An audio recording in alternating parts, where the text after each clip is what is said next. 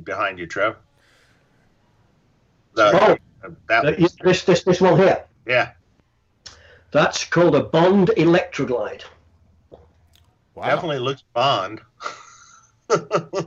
yeah. What, what, what's the deal with that? Um, it's from the um, early 80s. It was designed by a guy in the UK called Andrew Bond.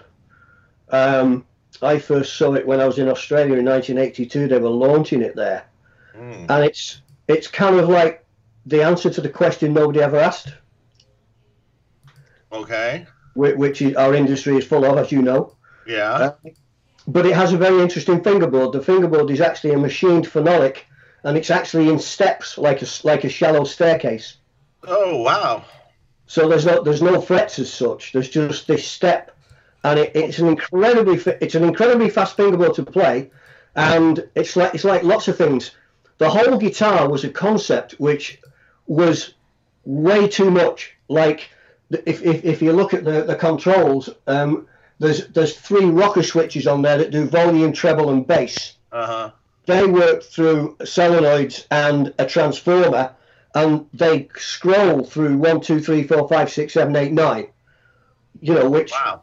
I don't know one guitar player that would ever ask for that because yeah. you know as well as I do that you know it's it's on with the volume, off with the volume. Yeah, yeah. Yes, you've got to watch a window in the guitar that's got LED, LED readouts. and it scrolls. It's just, it's just super over engineered. And then, and then it's carbon graphite and it's matte black, which today is popular, but in those days it wasn't. And it's just, there's just too much. It's just asking the guitar player to accept too much. But if they'd have just taken the fingerboard and put it on a Strat neck, it would have been a success. Hmm. hmm. Interesting. Okay. So it's it's one of it's one of my collection. A lot of my collection is what not to do. Perfect. How's it sound? But I do the fingerboard. Does it sound all right? Um, yeah, it sounds okay. It's just um, there's there's no yeah, it sounds fine. That's whatever. Well, we're doing a part two. Uh, unfortunately, uh, we had a technical issue, um, but I hope everybody's well. We are here with Trev Wilkinson of Awesome Wilkinson Parts and Hardware for Guitars and all kinds of uh, instruments. Um, and sorry about that, but how are you? Um, I'm good, thank you. Yeah, we're, we're, we're all bearing up. Yep, yep, all here too. Dave, your background. All good here. Your background's kind of blurred. You've got that Skype blurred background. Okay, well that's fine. Yeah, that's fine. I, I don't know how that happened, but okay. I, there's a switch, but I don't even know how to change it now. So who cares? Yeah. All right.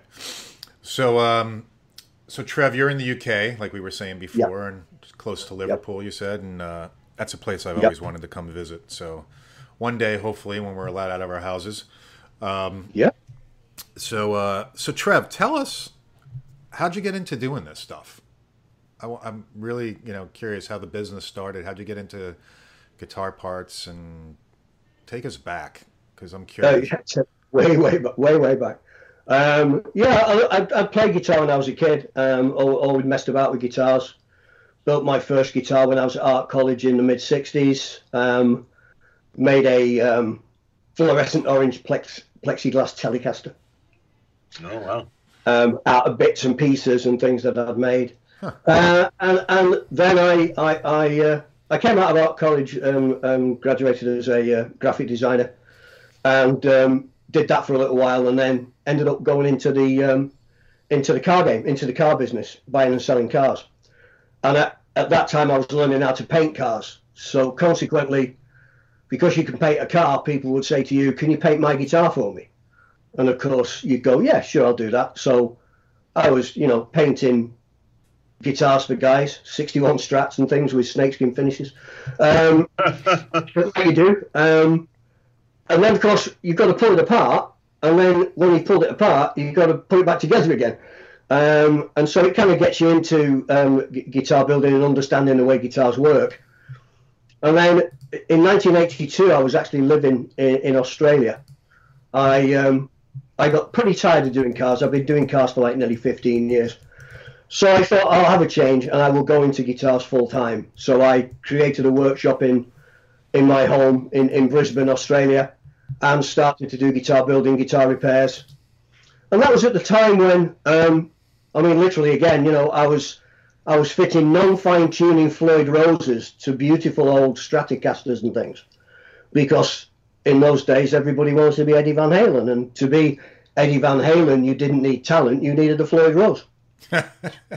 so um, I looked at this thing and I thought, okay, I, I see what Floyd's doing with this, and this is pre-fine tuning, don't forget, um, which is a whole different kettle of fish. Um, and so I looked at it and I thought, okay, well, I can see what Floyd's doing and, and, and I understand it. But rather than stop the strings moving at the nut, why don't we allow them to move but control it? So that's when I came up with the concept of a of a needle bearing loaded small nut it was only three sixteenths of an inch um, wide and, and literally would drop into a Strat um, nut route with a slight mod. And um, and it worked. It, it, it, worked. So in 1984, I um, got on an aeroplane and came to LA looking for a way to make and market this product, which ultimately a couple of years later turned into the Fender Wilkinson Roller Nut, which was um, used on the Strat Plus for quite a few years. Oh yeah, I was going to say I didn't know that was you. Wow. Yeah, it was the, the, it was the big nut, the one that you get on the Jeff Beck guitar the one, the one behind me there is the Jeff Beck guitar with the with the, with the nut on on on the headstock. He still uses it to this day. So that that was sort of like that kind of got me into the industry. Once I was doing that, I was thinking, okay, well, what else can we build? Can we can we build a better bridge? Can we build a better bass bridge? What what can we do? All the time, just trying to make life easier for the guitar player. Right, right. That's awesome. Yeah, I, remember, I remember when that that uh, that nut came out. Yeah, yeah, we, we were selling quite a lot. I think Fender were producing between 1200 and 1500 a month. Wow. Yeah, I totally I totally remember that nut. Absolutely. Mm. Get so many requests for it. It's still it's still available, but but I've, I've licensed it to Gotoh.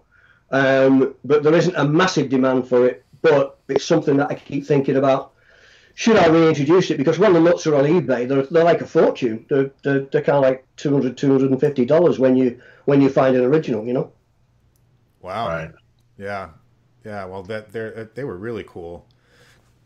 And then, so then what was the, uh, what was the next product that you came out with after that? Uh, the first thing I did actually was a bass bridge. I, I, I designed a bass bridge, and I, I, think I was probably the first guy to actually use aluminum. Um, uh, on, on, on guitars at that time, apart from obviously the sandcast parts that get on the early Gibsons and things. Um, but I, I, I, felt it, it really helped a, a, bass bridge because it transmitted more frequencies to the body than just uh, at the time the, the badass was going big and massive bridges made out of brass, which to me, we've all got our own opinions, we've all got our own ears, um, our, our taste in our ears, or sounds, but um, I thought it robbed frequencies. I don't think brass enhances anything, to be perfectly frank. Um, so the whole brass mass thing was a bit was a bit strange to me. Hmm. Uh, and that and it had side to side spacing, so you could do all the different interspacing between wide strings and thin strings. And again, that was that, that was quite successful. In those days, I really, really wish we had have had what we've got now, which is the internet, because between me and the guitar player and the bass player, were two levels of sales prevention, which seemed to be a distributor and a dealer. Because they wouldn't buy the product because the people weren't asking for it. But the people couldn't find out about it unless it was in a shop or on a guitar. Right. Right. And that's that, that was kind of frustrating. So a lot a lot of things kind of like weren't weren't as successful as I think they could have been. Um, but the most success I had obviously was was with Defender Fender Wilkinson Roller Nut, and also then the VS100 vibrato, which was the first serious vibrato that, that, that I did, which had the um, lockdown saddles and um, was was a very very stable piece, and it's still going well today. The sales of VS100s are are, are, are phenomenal, um, so I'm I'm really pleased about that. And then everything just became offshoots of those those kind of products. Seeing a need in the market, designing it, making it, showing it to guitar players. If they bought it, they bought it, mm. and uh, ended up with quite a good OEM business. There was a lot of guitar companies um, buying Wilkinson hardware in the uh, 80s, 90s. Yeah, I remember that. Um, by the way, we got a super chat from Peter Urban. What's up, Peter? He says, "Team Tone Talk, keep up the great work and stay healthy." And of course, this question is a, very close to my heart. He says, "Any chance the new Wilkinson Bridge is coming out in Lefty for public purchase?" uh, everything hopefully is for public purchase in the end. Um, yeah, um, it, it is. Uh, we, we've really, um, um, I presume he's talking about the new VS 132P, mm-hmm. which was, was launched on the John Suhr Pete Thorn model. Um, that has been uh, an incredible, um, an incredible success for us. Um, those saddles uh, I've I actually designed well over 25 years ago. But because Wilkinson really wasn't the guy that said you have to use a wrench, I was the guy that always said you don't need a wrench. I kind of put them on the shelf, and it wasn't until um, a conversation I had with John Suhr a few years ago now, where he was still saying, "Come on, Trev, you've got to have an answer." I'm still, I'm still not quite there. I'm still not quite happy with the way even the best um, non-locking vibrato bridges are working, and I don't want to go to a, a, a double locking system. Mm-hmm. So I showed him the saddles, and he said I'd be very interested to try some. So I ended up making a set, and we put a we put a bridge together, and I showed it to him, left him a couple of samples. He um, he showed it to Pete Thorn. Pete put it on a guitar, went out there, and basically did the shakedown test for about like nine months on this thing, and just said, okay, so I have to use a little Allen wrench on one on one screw. I, I ain't going to worry about that. The tuning stability is so good in comparison to anything else um, I, would like to run with it. So that that started to take off. So we're playing catch up at the moment. Um, getting back to the question, yes, there will be a left-handed version of it available. Um, don't forget that we do actually make saddles available as a set hmm. without a vibrato, and they have been designed to fit any vibrato that's ever been made since 1954. So if you've got a left-handed bridge, whether it's a six-screw bridge on a Fender or a uh, an American Standard style of bridge or whatever it is, um, if you go and have a look at Wilkinson Direct on Reverb, you will see those saddle sets are for sale and they will work on a left-handed bridge. So that will will will give you the basic concept. Um, and if you've got a good return to zero with a two pivot bridge or whatever bridge you've got, then you can take advantage of that um, technology, for the want of a better word. Yeah, that's great, and that's actually what I did. I um I ordered a set from you guys from Kate, and um I'm gonna put it on my G and L. Great. Yeah, you know? it'll go. It'll yeah, go on the G. That's what I yeah. figured, and it'll be awesome. So uh, so yeah, Peter, you just get the saddles. Um, we have another question from uh, Ben Rossum. He says, "Please tell Trev. Actually, it's just a comment. Please tell Trev that I really appreciate him and his wife. They shipped me two of the new locking tremolos direct." in about five days to the USA from England. Great people they are. Well, that's really good, but it's not my wife; it's my daughter. So I'm very, uh, I'm very flattered. She's very hurt. well, I don't know if you saw a picture, but okay. so that's too funny. Um, that's funny because I didn't. Kate's your daughter?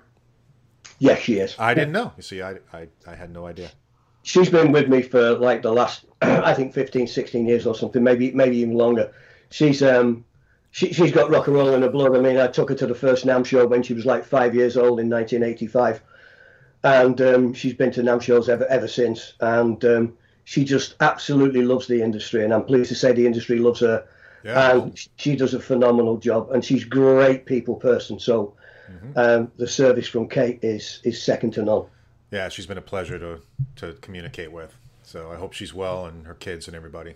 Yeah, that, that's fine. Thank you. Yeah.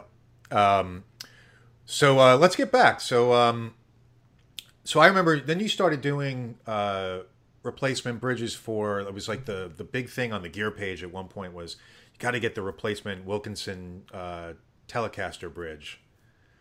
Uh, oh yeah, yeah. That was that was like a big seller for you too, right? Yeah, it was, and I'm, still going. Well, we, we do three versions of it. We, um, I, I started with the three saddle bridge, which again is used on the John Suhr guitar, um, and some high dollar stuff because it is an expensive piece. But it's got the the saddles on it. I, I always believed that a Telecaster gets part of its sound and and tone transfer resonance transfer from having two two strings hold one saddle still. Um, in, in, several interviews, people have heard me say I'm, I'm, I'm a firm believer that nothing should move underneath the string. If, if you're asking the string to stop something from moving or vibrating, you are then robbing that string of energy.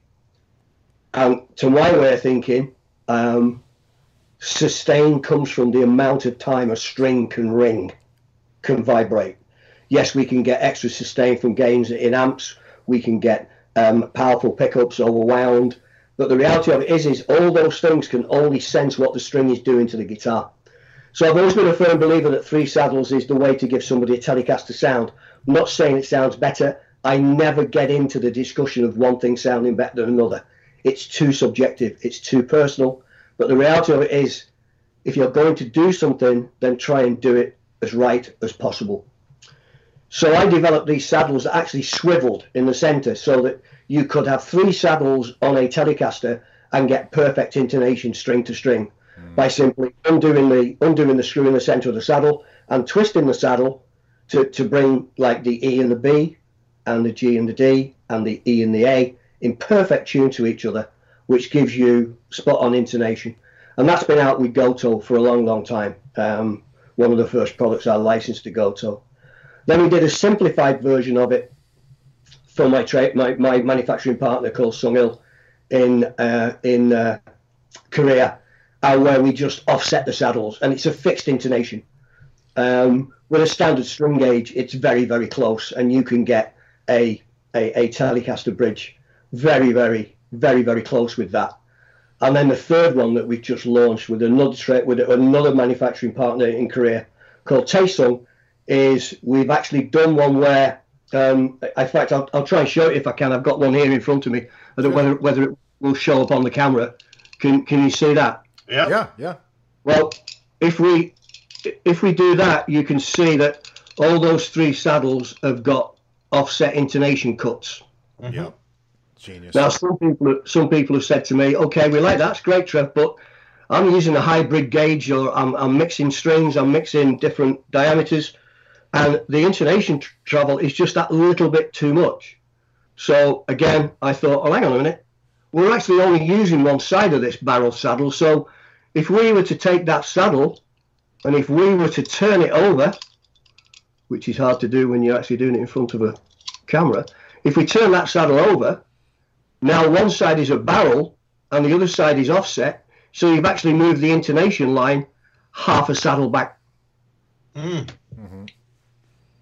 So I've I've got videos of guys with this bridge now on, on Telecasters showing perfect intonation across all six strings with those three saddles. So. That's awesome. That's fantastic. Yeah, that's great Thanks. stuff.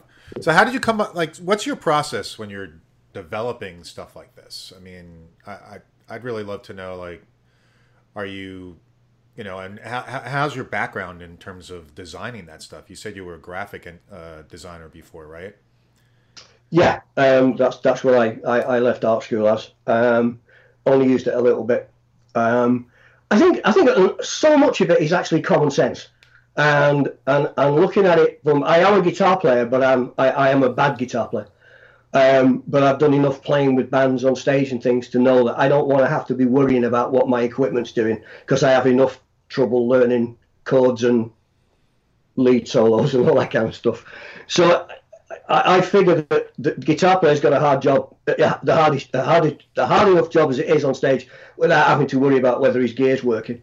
So as, as you're playing guitar and you're learning about things and you're pulling guitars apart, you start to look at things, and it, and it's just common sense that if that's not doing something, then why isn't it doing it? I mean, I, you know, I, I have tremendous respect for Floyd. I mean, he looked at the problem and and he solved it. He, he solved it very very well but to me, just that little bit too complicated. But he created a phenomenal thing, and I mean, the Floyd Rose became more than just a vibrato. The Floyd Rose became a style of playing. Right. Yeah. Uh, and a lot of people made a lot of dollars on the back of that bridge.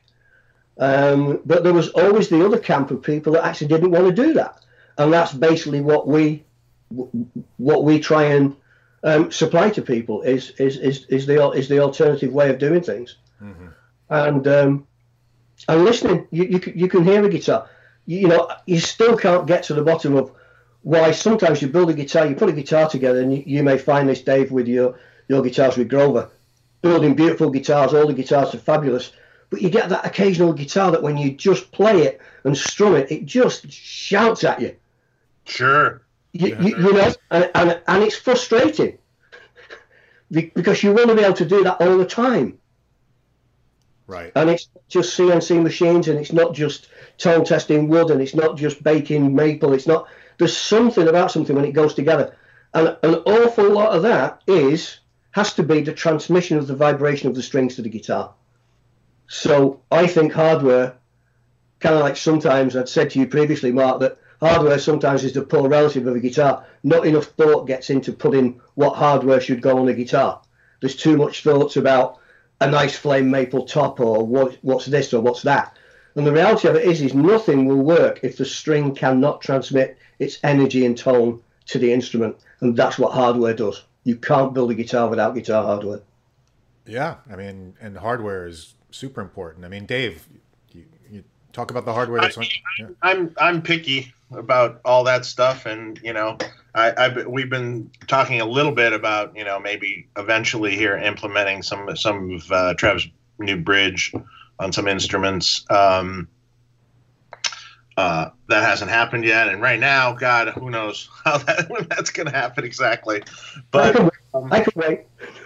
But uh, you know, uh, you know, I, I think I would I would like to. I mean, I've I've used some of your products in the past. In fact, I have a guitar with a cutoff bridge that's one of your um, from some manufacturer. Oh yeah, yeah, yeah, uh, sure. Off yeah. Uh, the, the the compensated saddles. Um, which I love. I actually have two guitars with that on it here. Great, thank you. Um, uh, and in the past, I remember, I, I, remember first when the VS 100 came out. Uh, it it was a cool bridge. I don't know if I loved what it was made of, and mm-hmm. then and then um, the second one I remember, but at the time I think it was called something different. Now it's called something different, but it was the same basic architecture, but with the bent metal saddles. Yeah. Uh, um, so it was like sort of like a VS 100 bent metal saddles, but I think the bridge plate was different, wasn't it? Um, it was the same bridge plate as a VS 100. I did that at the request of um, Jim Tyler. Yes, that's where I got it from, and that's yeah. me. That Jim, Jim said, Trevor, really, really, really like the um, really like the VS 100, the way it works, the way it stays in tune, but I'm missing that strat sparkle, for the want of a better expression. Mm. Um, could you put? Uh, uh, sorry, I'm, I'm, skipping ahead here. I'd already designed the, the bridge called a VSV, mm-hmm. and that bridge was designed in answer to the guitar players that said, "Well, I want to put something on a vintage Strat, not a two-post Strat, yeah. a two-post pivot like an American Standard." And and the VS100 works great, but again, I'm not hearing what I get out of a bent steel saddle. Yeah. So I looked at the bent steel saddle and went, okay, how, how can I how can I achieve this tonality with bent steel, but yet give everybody the stability that they've already got with a VS100? So that's when I ended up designing the VSV, and then that was a six screw um, pivot, but the six holes were not all the same. One hole was a circle, which located the bridge from the side, and the other five holes were actually elongated slots. Mm-hmm. And that helped with the pivot return to zero. It's very, very difficult to get six screws in the right place in wood. You, you can drill the holes with a CNC machine and they can be perfectly spaced, but a screw by its very nature will decide how it's going to go in that wood. So you ended up getting on vintage bridges, you ended up getting a couple of the screws slightly off the one side of the hole, and that now started the bridge to sort of like tip forward and stay there or pull back and stay there. Didn't have a good return to zero. So again, thinking very simply and, and sensibly, okay, let's make five slots so that if the screw does go in slightly crooked, you're not actually getting it to stick in a corner of the hole. Yeah. So that that was where that worked great. So Jim still wanted the the two pivot, but he wanted the sound of the steel saddles. So we ended up putting the steel saddles on a VS100 and that turned into a VG300 because it was mostly made by Gotoh, and and that's what Jim Tyler used for many many, many years. May may still do, to be honest with you. But that, that, that comes out of that, that comes out of Japan from Gotoh. Yeah, I like that bridge a lot. That sounded Thank, good. Thank Um, you.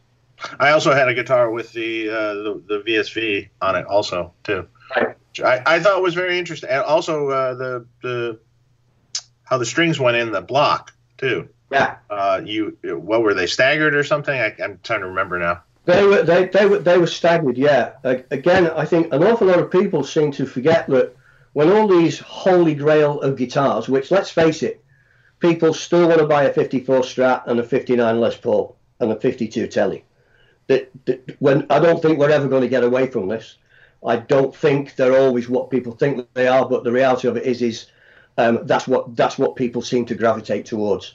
We can make them much better now than what we, what what they were when Leo was building them. Um, but they, they they still gravitate to, to, to, to towards that that style of guitar. But what people forget is all those guitars were designed and made in a time when we had a wound G string, not a plain G string. hmm And when in about 1962, 63, maybe something like that, I remember first when I was a kid being told about getting a set of Gibson Sonomatics and throwing the low E string away and dropping all the strings down and putting a high E banjo to replace the high E string, which was now the B string on the guitar. And that now moved all the strings over, which now we had a plain G. The minute we did that, the G saddle had to be moved further back on the plate rather than further forward. So when you have a G string, the G saddle is the furthest forward on the plate. So the angle of the string coming out of the hole the, from the top plate to the intonation point is shallow like all the other strings are. But when you move the G string saddle back to compensate for a plain G, the, the plain G now comes straight out the block and hooks on the saddle.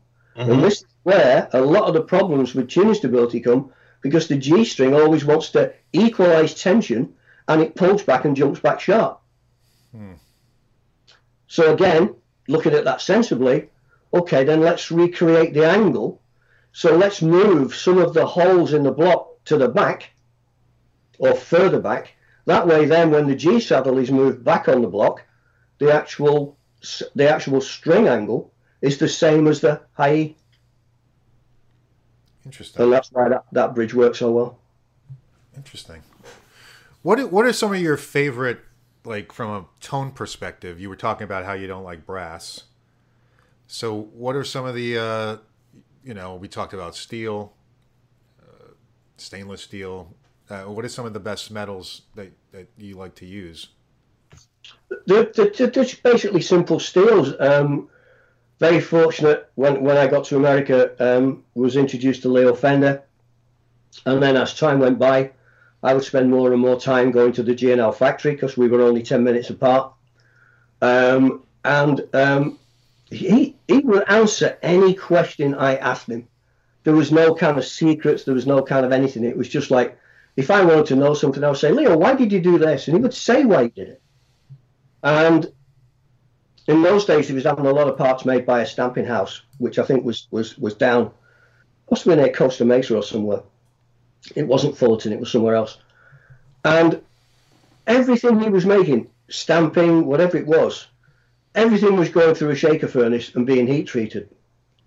So everything was heat treated, including a teleplate, including obviously the the, the, the top plate of a old vintage vibrato everything was heat treated, and this does two things. One of them, it tempers the steel, which will change its tonality, and it also stops things from wearing, which is why the knife edges didn't wear on early on early strats.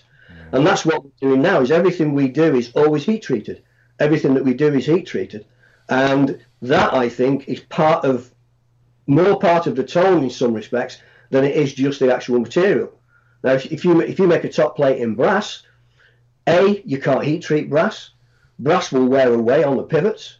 Um, and my statement before about it taking frequencies away, um, yeah, I, I believe it does. I don't believe it gives all the frequencies that we're used to hearing. You can use it to take frequencies away to an advantage if you use it in the right place.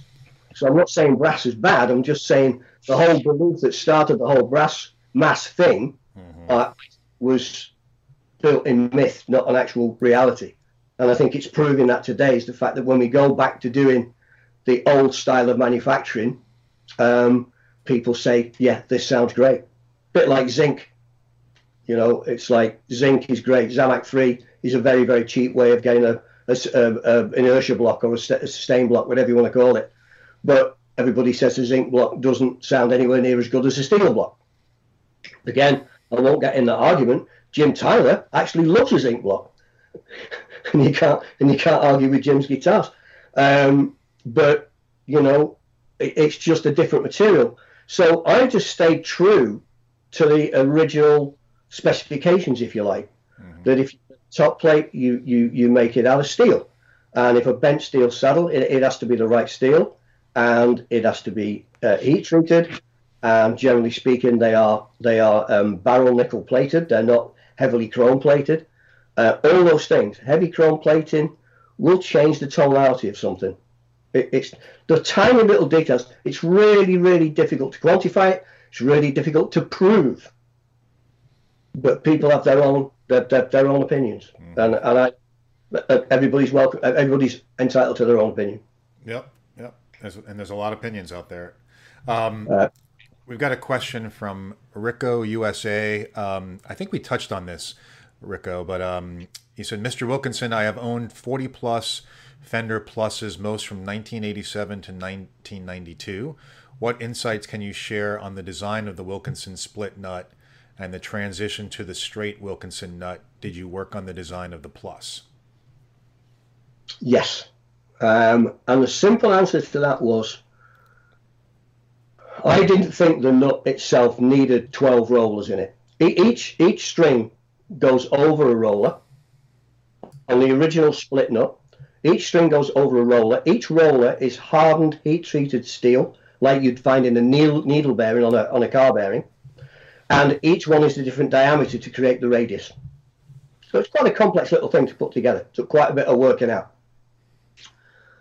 Fender was shipping, as I said, they were shipping 1,000, 1,200 pieces, sometimes 1,500 pieces a month. And there were some people coming in and complaining that there was a slight open string ring on an open string. Um, and so Fender didn't want to fight this. They they didn't want to be sort of like sending new nuts out to people and and all those things. So they came to me and they said, look, we know the nut works, but we're, we're getting these people saying this, this, this, and this. Can you think of anything? And I said, well, the only thing we can do to really, really stop it and be able to control it is to put another three rollers behind the wound strings, and then we've got that that that that angle of attack over the front roller hmm. being held down by the back roller, but yet we're still not we're still not hurting the, the, the friction. And so um, we did that, and that become that actually became the the new nut that was used on the Ultra. But the reality of it was is the first nut was designed in satin chrome, and the, the reason it was done in satin chrome was to match the satin of the Sperzel tuner. Mm and the satin of the bridge that Schaller was making. So it was a cosmetic thing, the satin. Mm. That's that's the, the first way they the first way they came out, and that was just to get an aesthetic. Um, and then in the in the in the other ones, um, they were actually um, hard chrome plated as well. Um, so that became that became on the Strat Ultra, I believe. So that's the two subtle differences be, be, between the nuts. I still personally like the split nut. Um, Jeff Beck does too. Jeff Beck is still using that nut today. All the guitars he has built by the custom shop at Fender, he still goes with the with, with the roller nut, and I, and I take that as a phenomenal compliment from Absolutely. my all-time favorite guitar player. Of course. Have you ever met him? I've tried to, but unfortunately, about a year ago, I went to see him in concert and um, got all the backstage passes from management and everything, and went backstage to see him. And they said no, he's not seeing anybody. Oh. He's just come off stage. So I didn't get to meet him. So no, I've, I've, I've never met him. I just wanted to shake his hand and tell him how much I admired his playing and thank you very much for uh, using one of my little devices. Yeah, that's that's too bad you didn't get a chance to see him, but that's cool that he still. Well, our, our paths will cross because I don't want to talk about guitars. I just want to talk about cars with him. Right, exactly. exactly. He's a big car guy. Oh, massive car. Yeah, yeah. I mean, I mean, you know, we were we were we were both into hot rods, um, and I've I've always been into uh, custom painting and stuff like that. You still do that? Still do a little bit, yeah. That's yeah. cool. Um, I, I actually want to build on this question. Cecil Music asked, uh, "What's Trev's thoughts on titanium parts? Just an excuse to overcharge?" no. yeah, of course it is. No, I, I, I, don't. I don't believe it is. I believe there is something about titanium, but I think I think with titanium we're getting to the opposite end of the spectrum that we are with brass. And and I think that, that what happens with titanium is they move frequencies another way. I, I believe can rob frequencies. I believe titanium moves frequencies. And it's a bit it's a bit like go, the, the analogy that I use. It's a bit like going back to the first CD ever recorded digitally was, if I'm right on this, it was Ry Cooder's "Bop Till You Drop," and I bought that album. And when I put it on my record player, my turntable, um, wow, you could hear the hi hat, you could hear the cymbals, you could hear all those frequencies, which is what digital does. And um, I think that's exactly what you get with titanium saddles. You start to hear those frequencies and think, wow, that's great. But then when you start to play them and you start to listen to them, you go, hang on a minute, something's missing here. It's like listening to analog. So they are expensive and they're an expensive material to machine because they're very, very hard and chewy um, and they cut up tune, um, cut up uh, cutters like you wouldn't believe. So a lot of the cost of titanium is in actually the manufacture of it. Right, but in, from a tone perspective, again, my my opinion. I, I'm, I'm, you know, somebody asked me a question, I'll tell you um, what I think, but it doesn't mean to say that I'm dead right. I, no. I can be no, no, and I mean, I'm curious of your thoughts also of uh, the different size blocks on a Floyd Rose, and um, whether it should be brass, titanium, steel. I know I, my my preference is steel if I can get a steel block, personally. But what are your thoughts? I, I think there's definitely, excuse me, there's definitely a correlation between the way a string and a ball end sits in a steel block in comparison to how it sits in a brass block, again, because of transmission. Because you've got vibration coming over the saddle, going down the string, going down to the ball end, sitting in the block, doing something to that block, and then that block is connected to the guitar via the, the springs, which go to the claw, which is fastened to the body, which is nearly at the end of the neck, and then you get that reverberation of strings going around the guitar, up the neck, down the back of the neck, through the body, up the bridge, all, all, all various ways. So I, I can see that a brass block. sorry, um, it's not coronavirus, don't worry. just, just, just a joke. We're dying in front of an audience. Sorry. We're all thinking it, right? I've done lots of times in front of an audience on stage. I ain't going to die in front of you guys. Um, no. Um, so I, I, would I would think you would make you you would hear a difference between a brass block on a standard vibrato system, and you also hear it into an aluminum block. I remember many many years ago meeting Allan Holdsworth and having a great conversation with Alan about that, and he loved aluminum blocks. He loved aluminum blocks, and again there is there is a tonality there.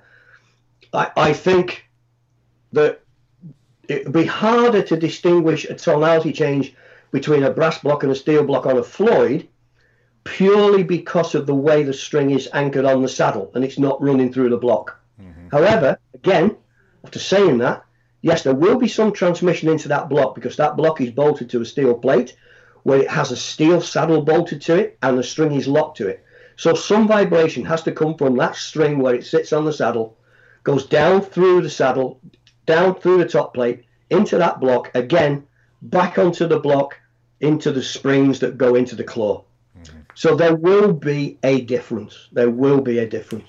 the reality of it is, is if it sounds better to you, it must be right. Exactly. Cool. Um, I'm I'm sort of one of these guys. Um, I I I believe it all sounds different. Yeah. But um, I'm sort of uh, with Floyd's at least. I'm sort of like what was on the original and what and it wasn't broken. Um, it worked, and a lot of recordings and a lot of things you love were recorded with that original bridge. Um, into a vintage Fender bridge. Well, no, I'm just, I'm just, I'm just stating um, with the Floyds, like with all these block upgrades and things that exist now. I, w- was it ever really broken? I mean, it sure worked all through the heyday of Floyd's. You know, um, was it ever really broken? I, I, agree, I agree. I agree totally. I, you know, I, I um, but then again, if it if it sounds better to you, go for it. Awesome. Exactly. It's, it's, it's whatever, guys. It's whatever people hear. It's whatever people hear. Yep. Uh, Bent Rossum has a question for you. He says, Trev, did Leo Fender really say to you, "Why do people want to play my old guitars, Trev? They're piles of junk." That's is that really a quote? It really is. It really is. Yeah. Yeah. um, you, you, you, yeah, and, and, and, my answer to that was with respect, Leo, maybe some of them weren't that as good as, as, what people think they are, but the reality of it is you've got it so right or so near to right, and we have actually made it even more right that you cannot improve on it, even though he was working at G&L, obviously his, his, his third company. Um, and he was trying to make it better all the time. That's what he was doing. He wanted to make it better. And, and in reality wise, we're all making better guitars these days. I mean, if you were to produce a guitar today in China or wherever with a neck pocket as bad as some of the 52, 53 Teles that I've seen, or some of the 65 strats that I've seen, you would get absolutely kicked out of the shop. They, they would just go, this is rubbish. But yet, we hold these guitars in such high regard, holy grails, and all Leo was trying to do was build a guitar as fast and as cheaply as possible. Yeah. And that's what they were.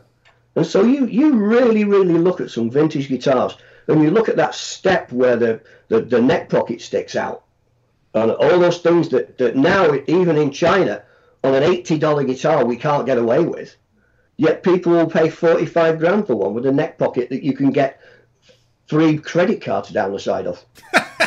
yes, That's so true. So that that was Leo. That that's exactly the way. He, that's exactly the way he said it, and um, I could understand what he meant because he was actually trying to do it better at G&L. That was his modus operandi. That was what you know, basically what I've tried to do with hardware, and what he's tried to do. What he was trying to do with guitars was make it better all the time than what he'd done in the past. So he knew what he'd done in the past, mm-hmm. but he you can't you can't get away from how goddamn right those guitars are. Right. Yeah, I mean, I'm sure there's some duds, but a lot of people find some real gems too from back then. I, I there was there was there was so much um, discrepancies, um, e- even in, the G&L days where where he still had um, ladies hand winding pickups, you know, which of course today is like oh, scatter wind, it must sound great, it must be this, it must be that. The reality of it is, is it's incredibly inconsistent. Um, and at the end of the day, they would they would just put all the pickups that they'd made and they'd go into a box on the end of the bench. And then they would move then the next day into the final assembly department and whoever was putting the pick guards together would take a pick guard and he or she would dip their hand into the box and they would go one pickup, two pickup, three pickup.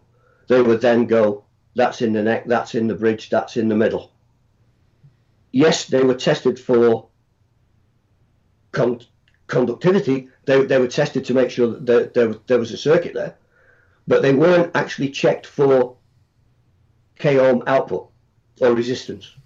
So therefore, you get some strats that have got maybe a 5.9 or, or, or a 6.1 pickup in the neck, and then it's got a 5.4 pickup in the bridge, well, it's common sense to me that the bridge pickup will will not have the same. Um, what's the word I'm, I'm, I'm looking for here? because the bridge pickup and the string movement is so little, then the voltage that that, that can produce, there's going to be a difference when the amplifier reads it.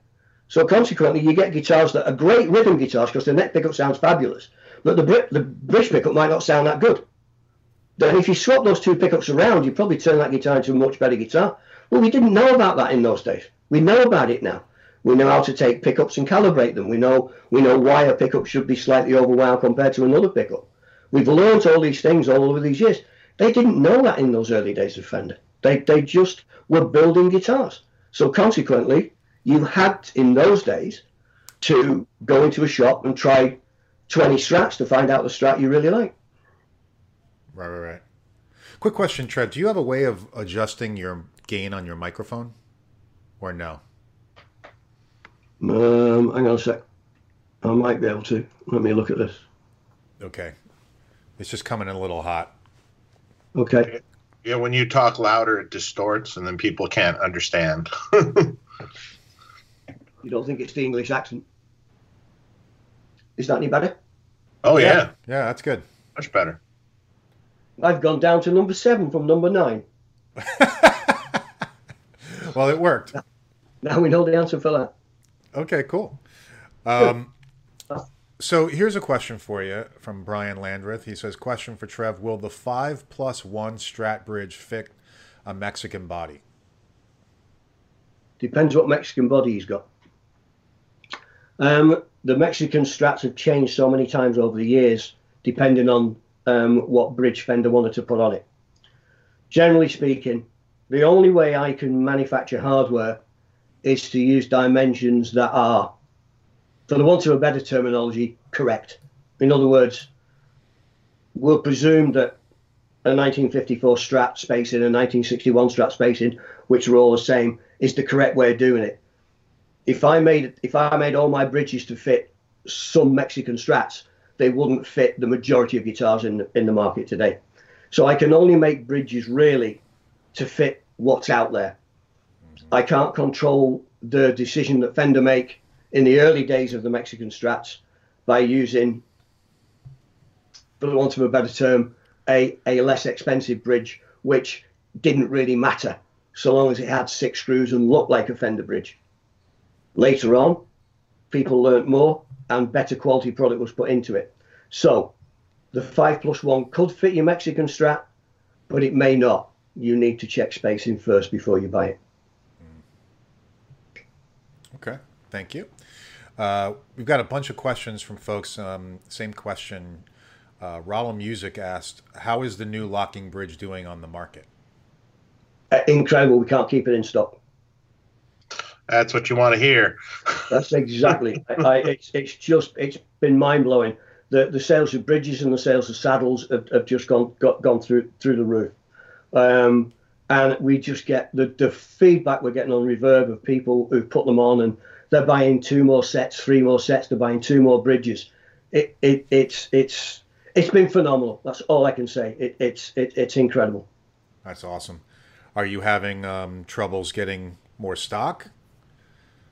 Uh, we're not having troubles it's just ramping up to it. Our, our orders are going up all, all the time. Um, luckily um, the major manufacturers that we we use are in Korea. Um, they were hit quite badly with the virus, but they managed it incredibly well. And from what we can tell with our communications with them, they're up and running. They're they're, they're making things, um, and um, I'm expecting um, a, a, big shipment in any any day now. So watch this space, Reverb. But Reverb has been has been phenomenal uh, for us. That's fantastic. And there was another question earlier. Do you have a website or, or you? Yeah. We, we, we've been putting a website together for about the last 25 years. Um, in, in, in, all seriousness, yes, uh, we, we, we are putting a website together. Um, I want it to be a good website. I want it to be full of information. Um, I want it to be as good as it possibly can. And it's just something that, that, that is in process. So what, what we decided to do again when, when we when we did this new bridge and some of the some of the other new stuff that we've done, we decided to create an Instagram following and and I've left that to Kate. She's great at that, and that guides people basically to reverb.com, which is Wilkinson Direct, and we are now starting to get a lot of inquiries from distribution um, and obviously more guitar companies.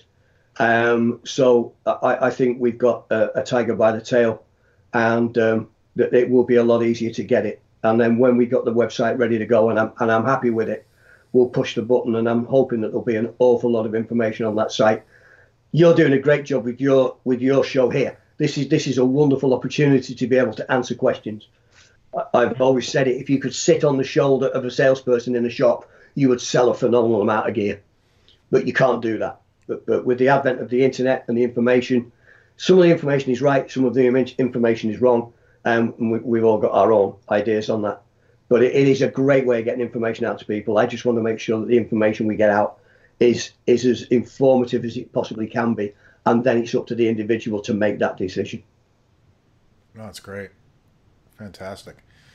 Um, Dave, we got a question for you uh, from James Abel. He says, "Hey Dave, love my PT20. What settings would you suggest to go for a 20 watt plexi tone? I have the model with the structure switch." Depends on what that means. um, so it, it, a plexi tone, as in classic rock, not that distorted, or a plexi tone more of a completely cranked up Van Halen style thing, or um, so you know what what are you looking for? Yeah, it's true. Jimi Hendrix, or you know, or Jimmy Page, or or Van Halen. right. Really, um, um Van Halen, it's just the gain on ten. So uh, uh, you know, uh, as it is, uh, if you if you're doing something else, lower gain. I mean, play with the gain structure. Just uh, you know, start it at the lowest setting and see if that gets you where you want it to be, and then if not, just click it up another notch.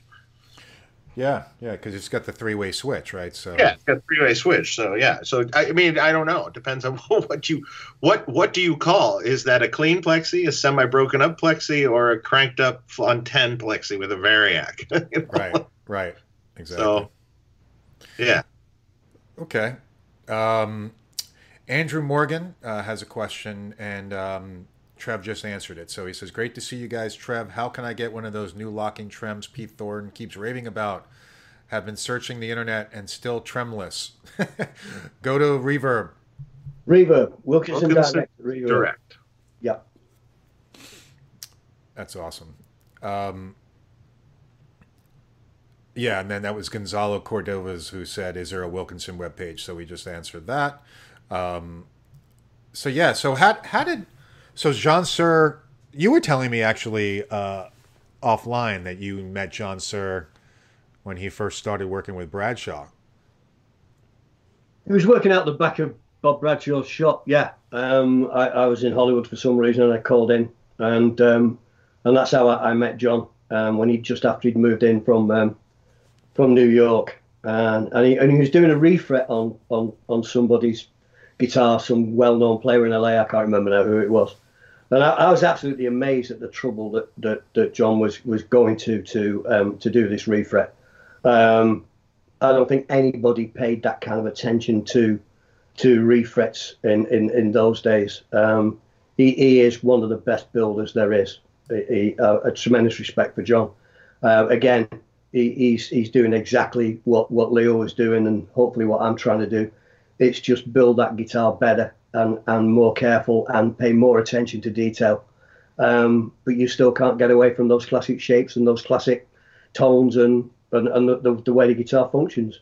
Um, but the, the fret job he was doing w- w- was incredible. He was he was literally pulling the frets and then he was dremeling out dremeling out the, the, the slots slightly, and then he was perfectly radiusing the, the, the fret wire and the fret wire would just drop in the slot. It would it wasn't being pushed in. It was it was actually literally sitting in the slot.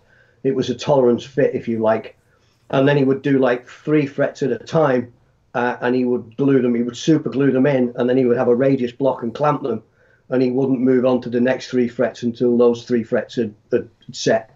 And they, they were absolutely flawless. So what it, what was happening was he wasn't pushing frets in and forcing the neck into a back bow because he was pushing the tangs in and changing the neck that way.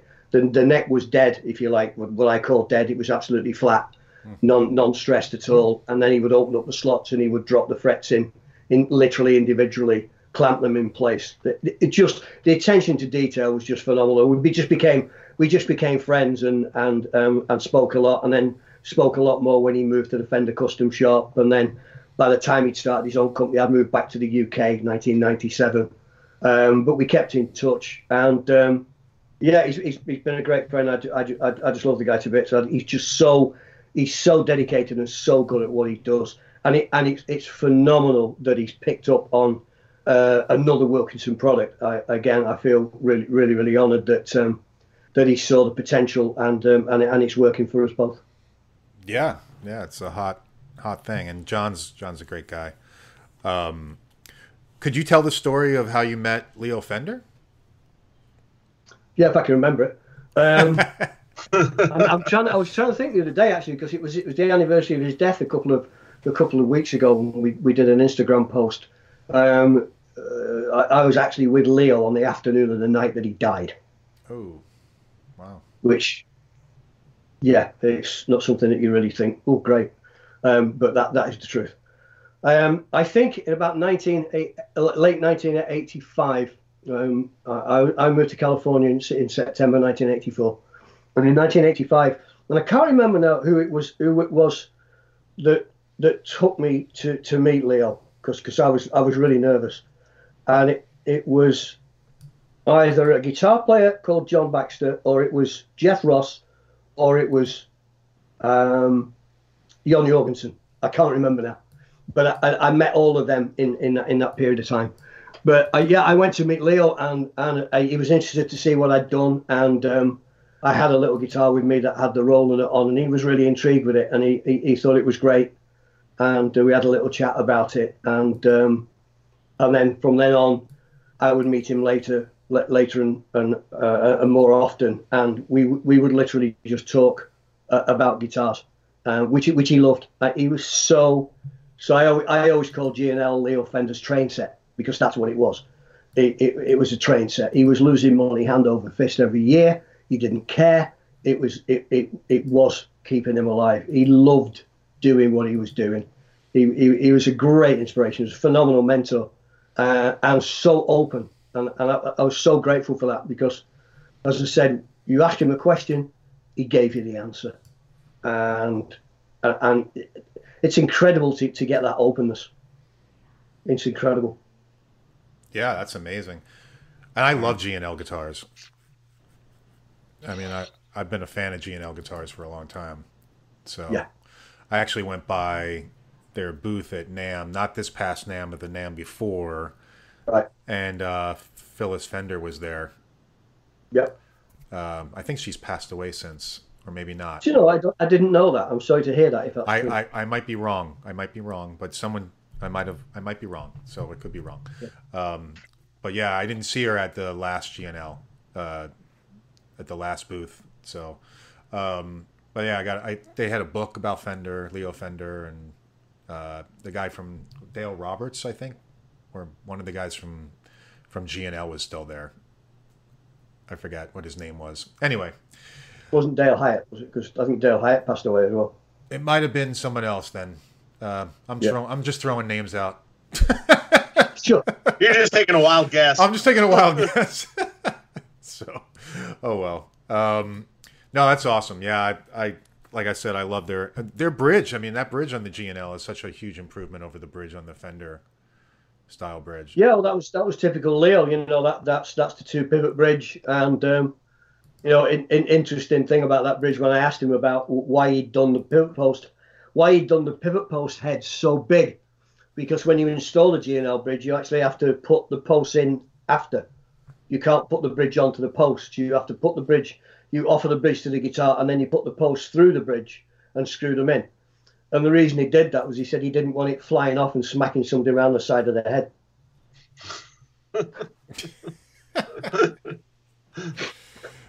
man. That's awesome. Awesome.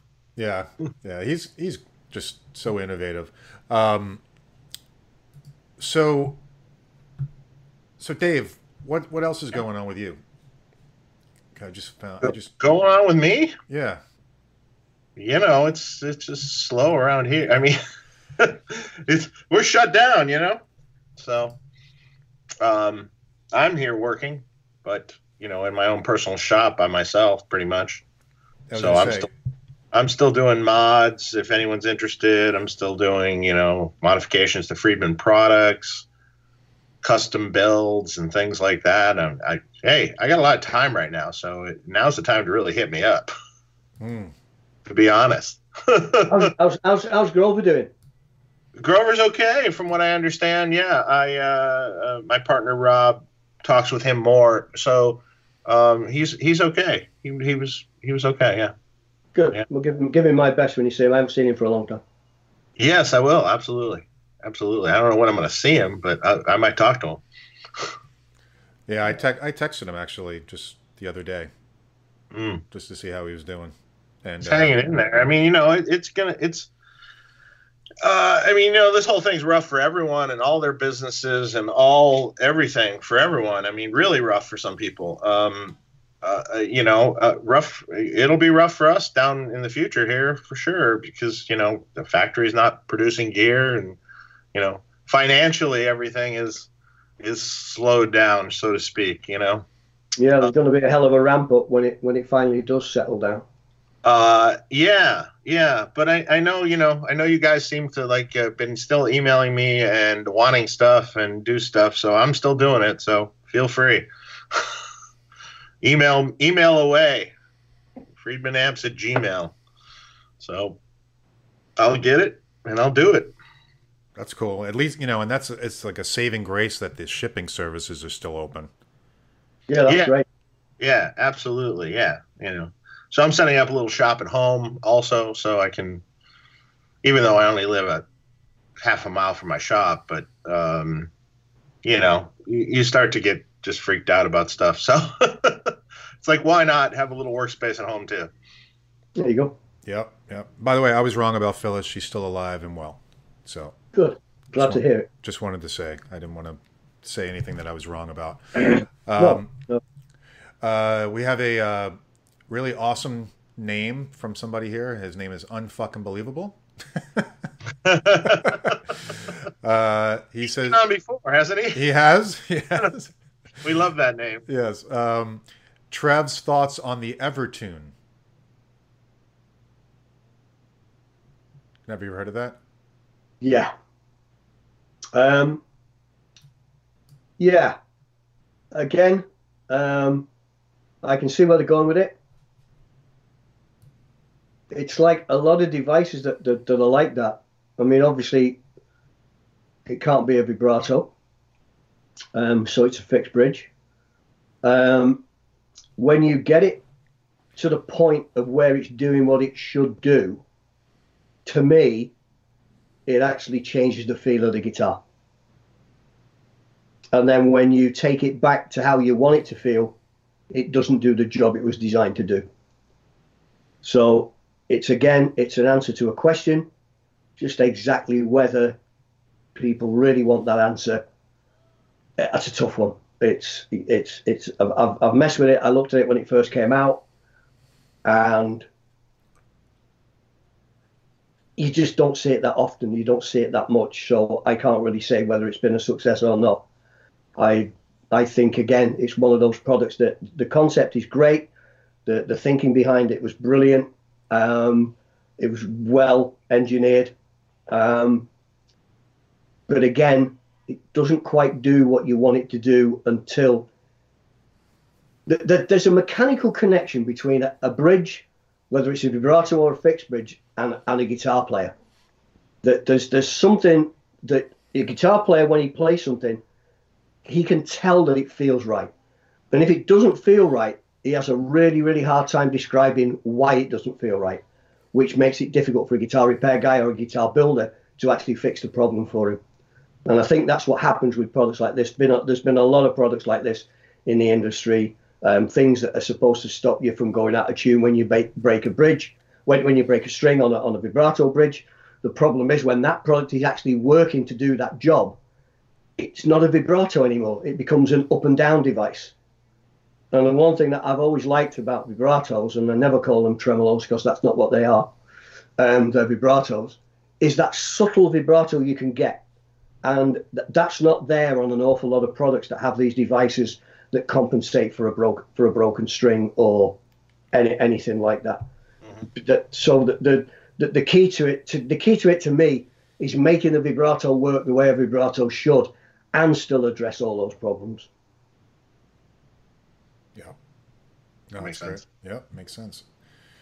Um, we have a question. Uh, let's see.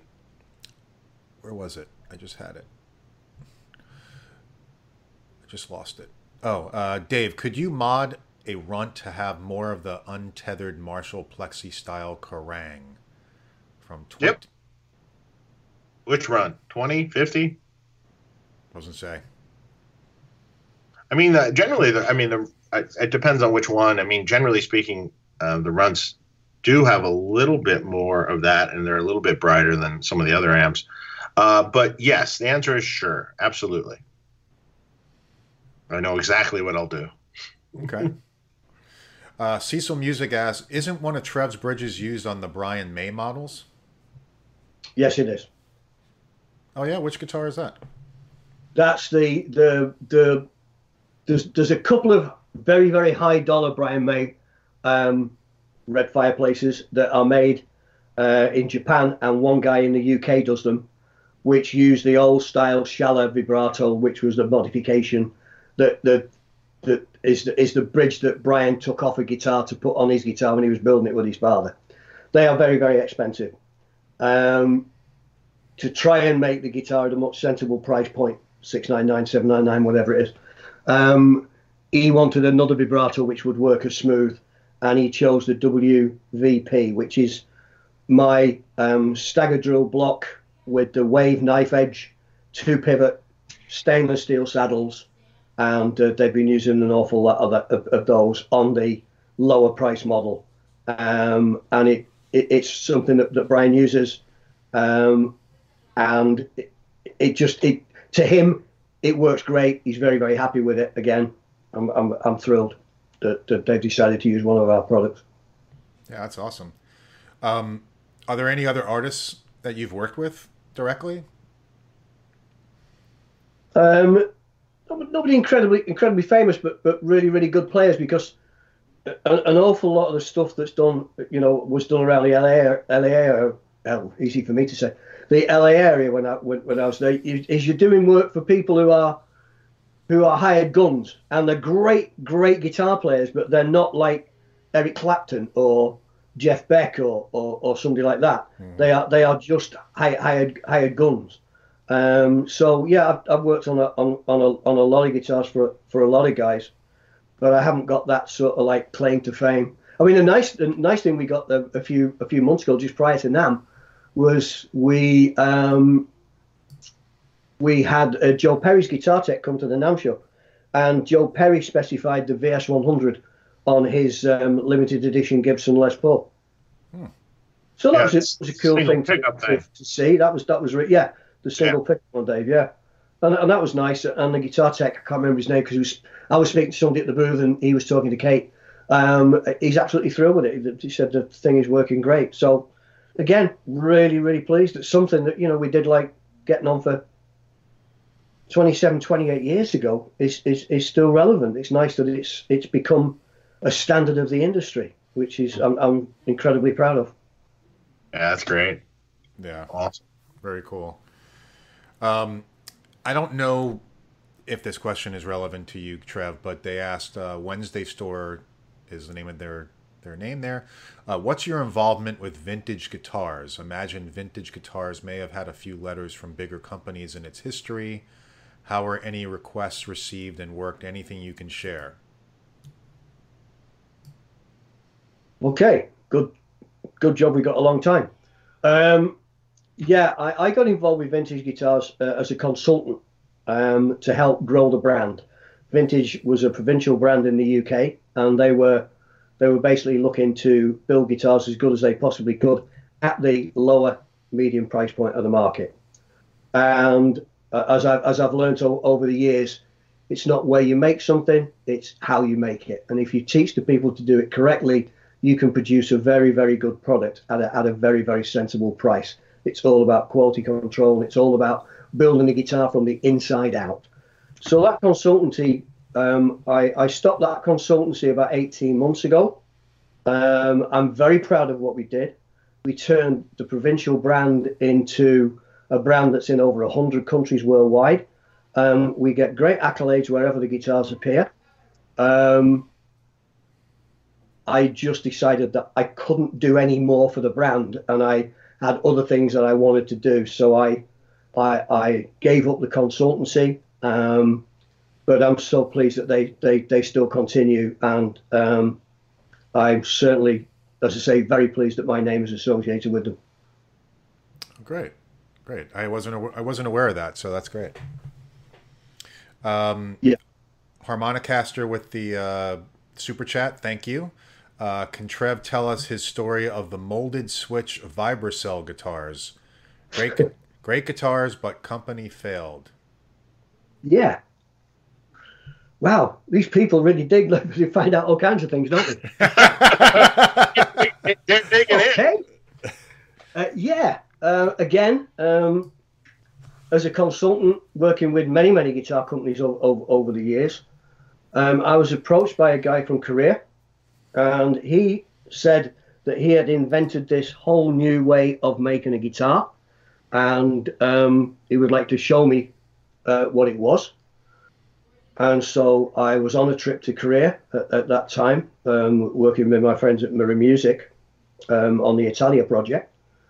Um, and he hadn't actually invented this new this new product. I had I had actually been uh, made aware of this material a couple of years before because uh, at that time again because Fender was such a good customer of mine, we used to spend an awful lot of time together, uh, Fender, a custom shop, and, my, and myself. And I was privy to a lot of things that were going on in the company uh, with R&D and Dan Smith and George Blanda. And they were experimenting with this guitar made out of what I would, would consider to be structural foam. Basically, the foam that you would fill a crack in a brick wall with mm-hmm. in an aerosol can. Mm-hmm. And that's what this guy thought he created a new way of making a guitar. I said, I'm, I'm sorry, you, you haven't created it. It was it's been available for a while. Fender have looked at it, but the problem for Fender was after they'd made the body, they still had to prime it, they still had to flat it, they still had to paint it, they still had to polish it. So the reality of it was is they weren't really saving any labor.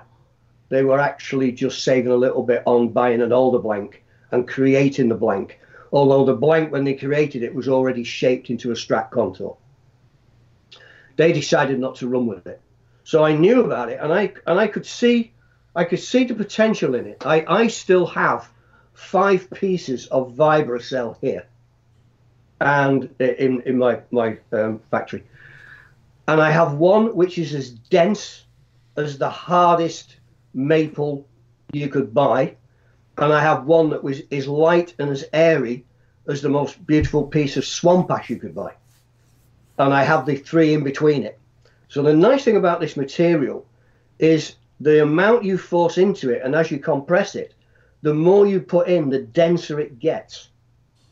So my concept behind this was, was okay let's get a material which we can control the density of. So, in other words, I can make a guitar body which is as airy and as light as swamp ash, yet I can actually put a neck to it which is like hard rock Canadian maple. And we can do that all in one mold. And also, the nice thing about that is, is the contour on the surface can be made to create whatever shape you want and it doesn't cost anything to do it. Once you've made the mold, you can create whatever shape guitar you want, as complex as you want. Mm-hmm.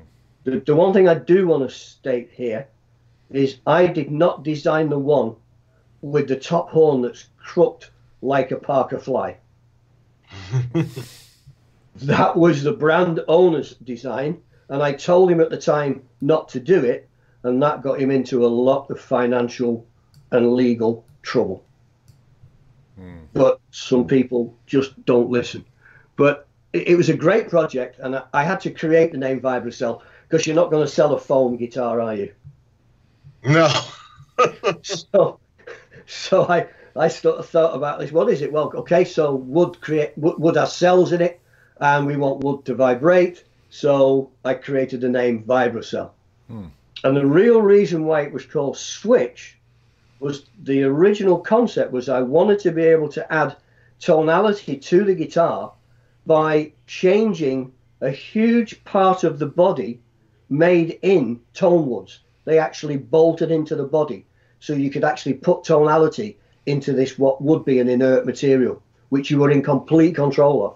So that you could put a piece of swamp ash in it, which would be like probably 70% of the guitar body. And, or you could put maple, or you could put mahogany, or anything like that. Um, that was never put on the market. I still have samples here. I still have prototypes. I've got samples and prototypes of everything that I've done, whether it's right or wrong. that's great. Um, so that's that's basically the history of switch guitars. But it's amazing how there's a lot of good write-ups on them, and people are looking for them all over the place. Hmm. What year was this? Good question. 99. Hmm. Somewhere like that. 99, 2000. Wow, I don't remember them. Do you, Dave? I don't remember them at all. Yeah. No. Wow. Interesting. Well, I got, I got, I, oh, go ahead. No, go ahead. I have a couple people asked me a couple questions here. DFW listener said, uh, have you stiffened up the power supply for a small box owners? I'm looking for a quicker attack and less give. I can absolutely do that. It works.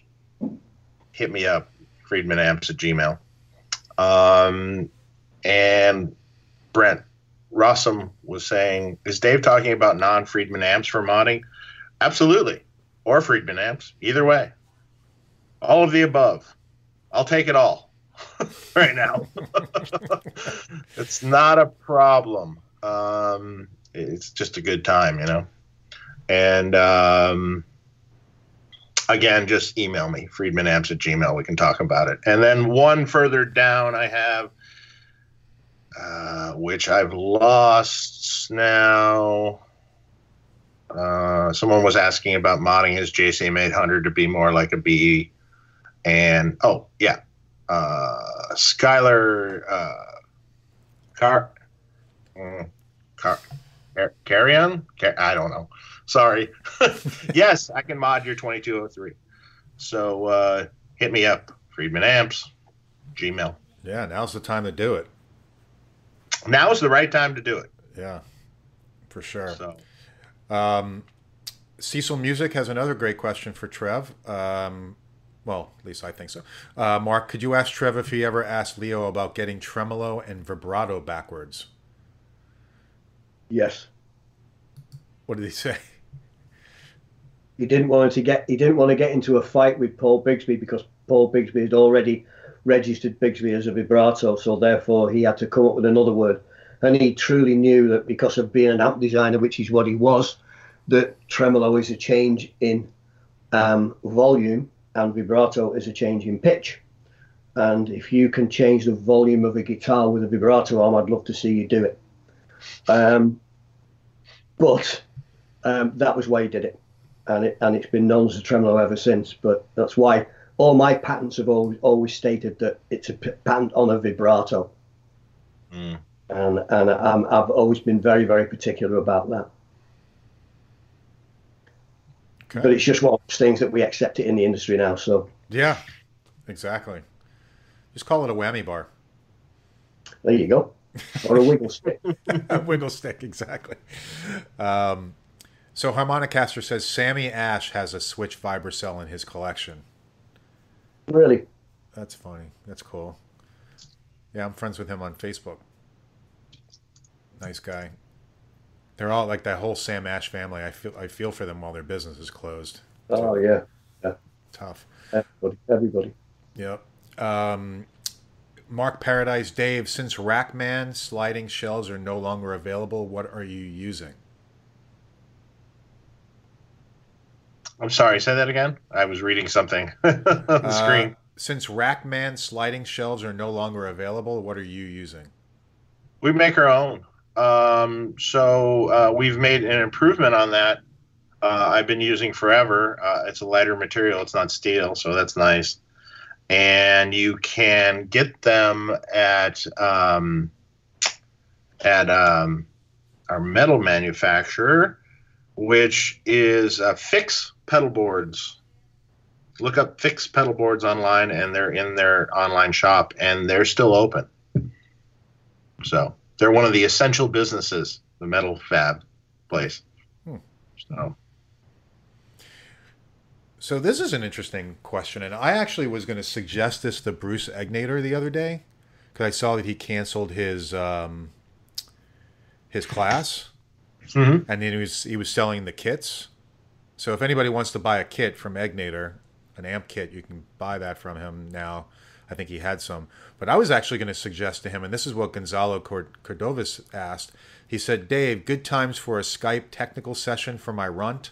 Cheers from Chile. Don't hate me, Dave. Lockdown drives everybody crazy. Um, yes, he's been sorry, uh, uh, Gonzalo. I yes, uh, we can. I just haven't made room to do it yet. I know you've been bugging me and bugging me about that. Obviously, you're going stir crazy.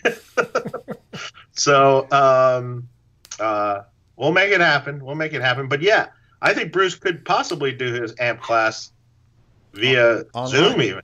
Yeah, that's what I was going to suggest to him online. Like, why don't you get those people who are ship the amps out to those people and just do a Zoom or a Skype lesson on people to yeah. build build those amps. Yeah, I think they'd have to, you know, have their own solder and soldering iron or something. But true, that's true. I mean, unless he worked out some sort of deal where he sends it and they send it back or something. I don't know. Yeah, it's. I guess everything's possible. Yeah, yeah. I felt bad. I was like, oh, you could probably do that virtually. But um, yeah. So Trev, I've got a question for you. Did you ever consider building your own guitar, like the Wilkin, a Wilkinson brand guitar? Um, yeah, um, I, I, created the brand Fret King when I was in California in the mid '90s. I remember that guitar. Yeah. Yeah, but I called it Fret King by Trev Wilkinson. Um, and I later sold it to the same company that owns Vintage. I sold it to JHS, but I still got to play with it as a consultant. Um, I guess uh, there's there's a guitar in me in me somewhere. Um, so it's something that I've never I've never written off. But it, it, it's it's really really really difficult to to think what to do. It, it's like you've seen so many. You know, um, Dave and I were talking before we we went live about this Bond guitar behind me, which is this black guitar here with with a, a very interesting stepped fingerboard. Uh, it's not got frets. It's actually just got a staircase mm. in machined phenolic. Um, fabulous neck to play, but the whole guitar as a concept is just the answer to the question nobody ever asked. And then you get everybody. You, you get you don't get everybody. You get, you get other people. Like tremendous respect for Ken Parker and, and Larry Fishman for for doing the Parker Fly. Um, again, great concept beautifully executed. Ken spent a lot of time working out the tonalities of um, pine and the way that the guitar was manufactured, and then um, the exoskeleton, which was just a layer of carbon fiber on the back to give it the structural rigidity it needed. But everybody just looked at it because they because they painted the guitar a solid color. Everybody thought it was a carbon fiber guitar, and immediately you do something that goes away from all the swamp ash, maple, mahogany, whatever, people start making a judgment on what that guitar will sound like before they've even listened to it. Mm. So, to get back to the answer to your question, is there a guitar in me somewhere? Yes, it, it has to be a guitar that is individual enough for me to be able to feel I've done something worthwhile and not just made a good Strat or a good Les Paul or, or what have you. Mm. But I have to restrain myself from going too far and building something which at the end of the day will become somebody's heirloom. It, it, it won't be, you know, it's so difficult to create another Strat. So I'd, I'd love to do it, but I'm, I'm, it's it's being formulated all the time. as I work on things, as I think of things, but I haven't actually quite got to the point where I'm ready to pull the trigger. Gotcha. Well, that's cool. Yeah, I saw because um, uh, Floyd released his guitar at NAMM this past year, which I thought was interesting. Yep. yep. Did you check that out, Dave? Did you see that? Yeah, it was interesting. Uh, yeah, it was kind of cool. I mean, I, I, uh, I, I, didn't, I didn't sit and actually play it too much, but I, the concept was interesting. Yeah, the concept was interesting. I mean, I don't know how many he's selling of them. Let's just say, but well, this, this is tough. It's it's like what what Trev was just talking about. It's it's like um, hmm, you know, you you get beat up for maybe doing something that's not original, but if you do something original, no one buys it. Right. Uh, so um, there's a there's a fine line there that uh, you know you you have to. I mean, if you, uh, it's like, can't you create an original circuit with an original tone and original this and that? Yeah, okay, sure, yes the answer is sure, absolutely. But then they're going to go, but it doesn't sound like my plexi, or it doesn't sound like this, or it doesn't sound like that. And I'm like, uh, okay. Right. That's because it's, it, it, it's, it's, because it's so ingrained all this stuff is so ingrained in you with years of years and years of you know seeing strats and Teles and and les pauls and and and and your your mind just it's very hard, even for guitars, especially. It's very hard for a company to do something different that is accepted. I mean, there has been some exceptions, um, like Van Halen guitars, for instance, like the the be it the original Ernie Ball or or you know the Peavey or the Fender but that was successful though because it was Eddie Van Halen. So if that guitar just came out with that shape, mm-hmm. without him behind it, would that guitar have succeeded? Uh, don't think so. Probably. Mm-hmm.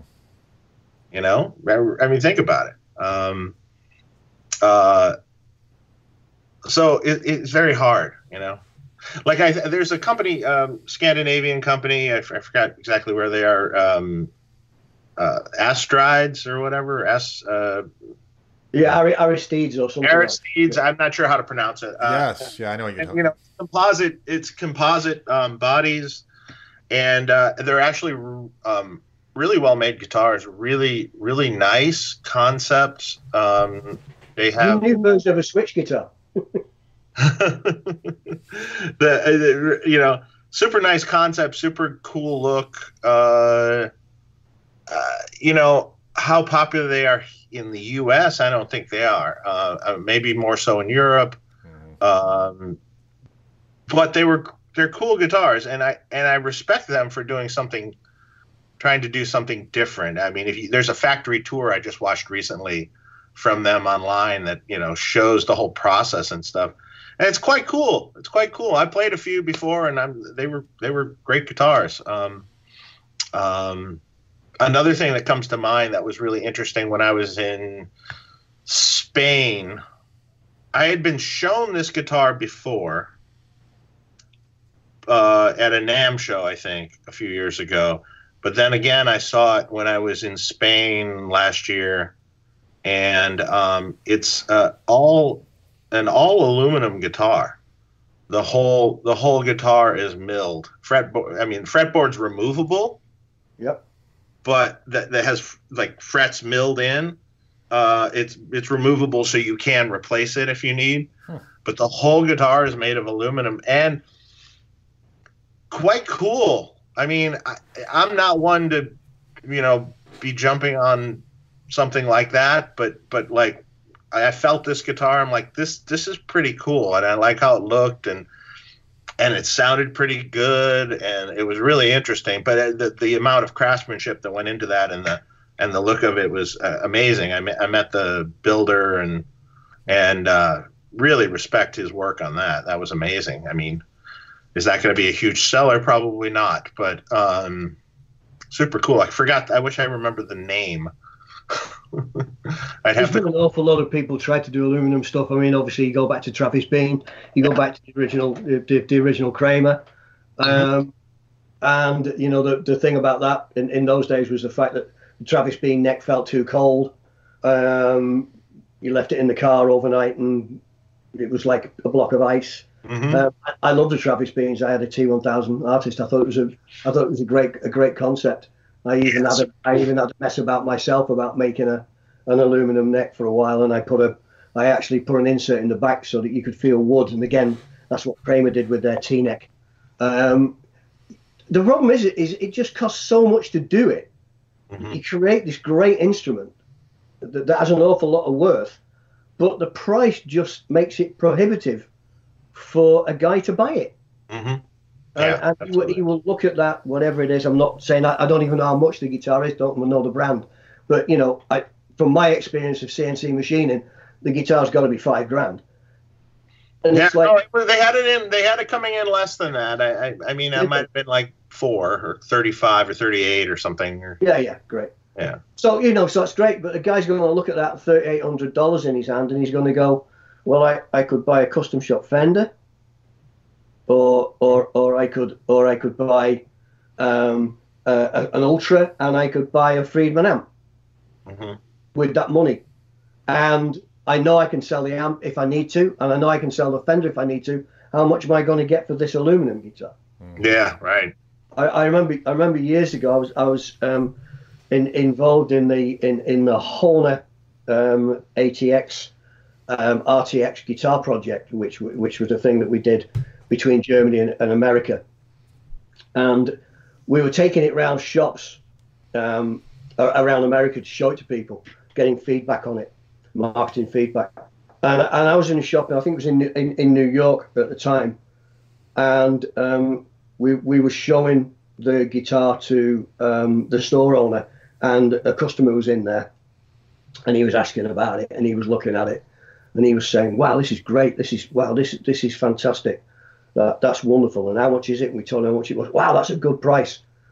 And then at the end of the day, he said, "Yeah, but I'll buy a telly."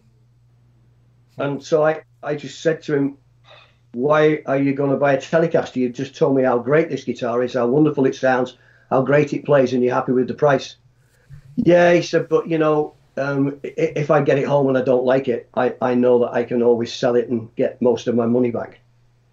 And and I, I was I just I, I didn't really have an answer, but I just said, if you're thinking about selling a guitar before you've actually bought it, I don't think you should buy it.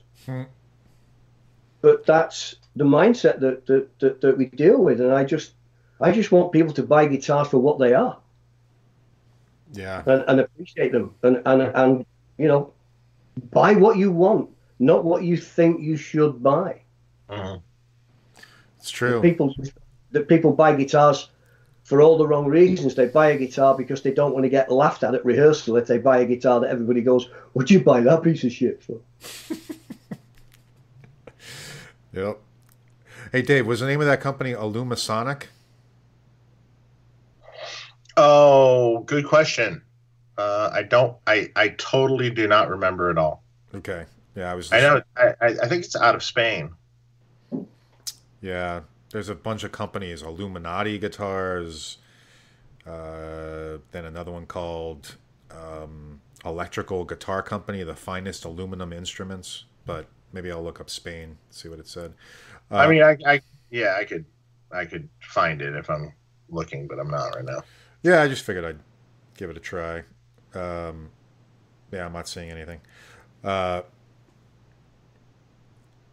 yeah, that's you know, building a guitar is like you said, it's it's there's so much competition.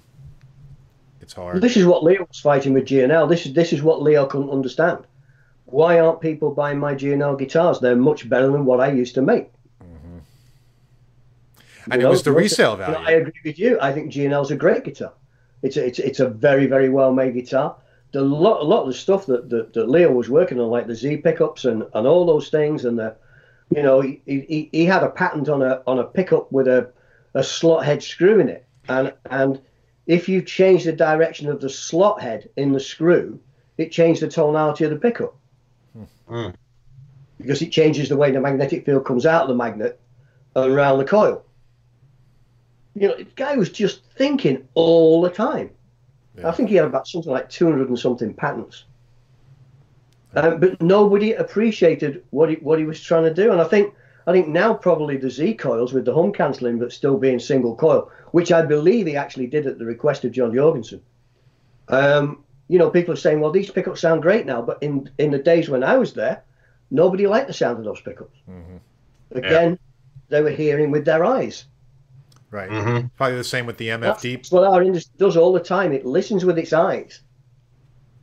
Yeah. Yeah, he he just had great stuff. But I always always during the years, even on the gear page and stuff like that, people would say, "Yeah, G and L great guitars, but horrible resale value, horrible resale value." And keep it and play it. Yeah. Yeah. Yeah. You know the funny thing with, with me with G and Ls, I think they were they were uh, well made guitars. Um, they always looked a bit weird for me, you know. So um, the headstock was eh, I don't know. I wasn't that keen on the headstock, but you can have arguments about headstocks all day long. Mm-hmm. Uh, eh, the uh, you know the trem, although worked cool, looked kind of bizarre for for at least my style, you know. And uh, and and then uh, and then some of the pickups too. They were interesting choices and stuff. Not saying that they didn't sound good either.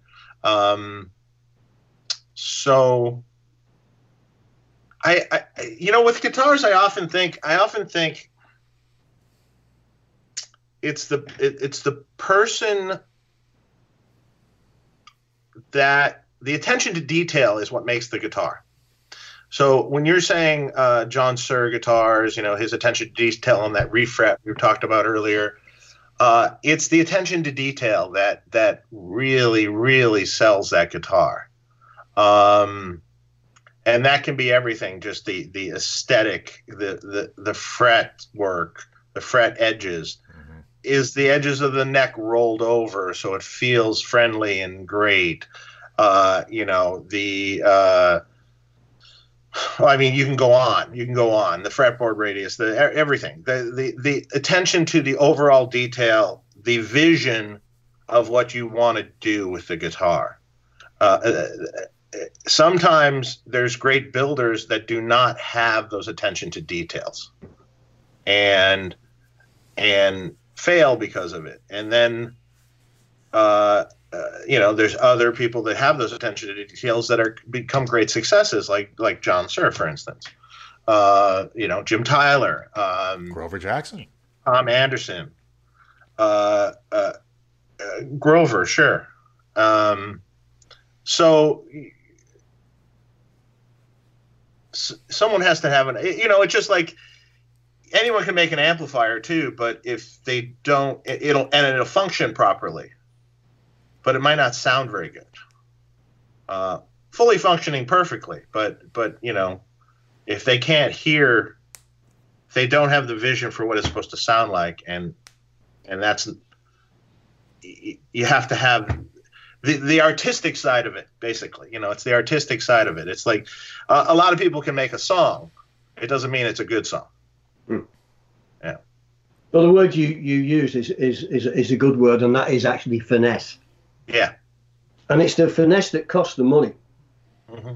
you you you can you know you can you can find a factory in china or, or vietnam where, where, where wherever you wherever you want to go and they will be buying really good quality maple they will be buying alder from America, and all the parts that they've got that go together um, are exactly the same parts that you know Grover would use, John Suhr would use, Fender Custom Shop would use. Then wood management can be good too, um, but they, if you spend the time on the finesse, it turns a three hundred dollar retail guitar into a three grand retail guitar mm-hmm. and nobody will pay that money for that finesse because the first thing they do is look at the headstock and they go, "Where's this made?" And you go, "China," and they go, "I'm not paying three grand for a Chinese guitar," and I can understand it, but that's the frustrating part about it. And, and, and physically, it's exactly the same part. Yeah, yeah. Well, you, so you, the neck you, is is with the same truss rod. It's with the same build. It's the same everything. I think the first time we met, Dave, we, we was at NAMM this year, wasn't it? Because I don't, Yeah. I don't think we, we've met before. And I had the stuff that I'm working with now with the factory in India with Harmony Musical Instruments. Yeah, and, fantastic. and, and the necks and the bodies. And I mean, the reality is, if I hadn't have told you that neck was made in India, you would have sworn it came out of some small custom shop in the US. Yeah, what I love what I loved about those necks and bodies is they just had the right feel. Uh, it, it you instantly put your hand on that neck and you're like, wow, this is like an old Strat. This is this feels all the contours are right. Everything about it was right. It was made really well. It, you know, everything was fantastic. And that's just a finesse that, that we've managed to, to, to the, the factory could always build good necks and good bodies. But I've always said you need to build a guitar from the inside out. You don't just get a Strat, draw around it, and go, that's a strat. You have to understand that why the Strat was made the way it was from the inside out, especially with necks. The most important part of a neck to me is the truss rod. That's really where a neck gets its tonality from. So I don't like double truss rods. I don't like heavy truss rods. I like to hear the wood, and and the factory can do that. And and the finesse, the finesse and the details. And it took a little while to convince the factory that if we do this, we will be successful. Because generally speaking, a factory's looking at well, how many necks a day can I make? Because that's how I make my money. Yeah. And and my whole thing is to change their mindset. Is to not not how many necks a day you can make, but how many good necks a day you can make, and still make a profit, which everybody has to do. Mhm. Um, and um, the response to those necks and bodies and things, and the, the kits that we've done, which StewMac are now selling, um, w- was phenomenal. I was I was really really pleased. So um, it can be done, but you have to have the will to do it. Yeah. Yep. Uh, David Gregory has a question for um, for Trev. Uh, can you ask Trev about the VS 100C convertible trem? Right back. Best trem I've ever had, but Gibson or someone sued him out of making it over a patent issue. Yeah, this is true. Um, I I created this arm assembly, which basically locked a bridge when you weren't using it. So if you if you drop the arm, the bridge became a fixed bridge, and when you picked up the arm, it became a fully floating vibrato. So it gave you everything that loads of people have tried to do without even thinking about it.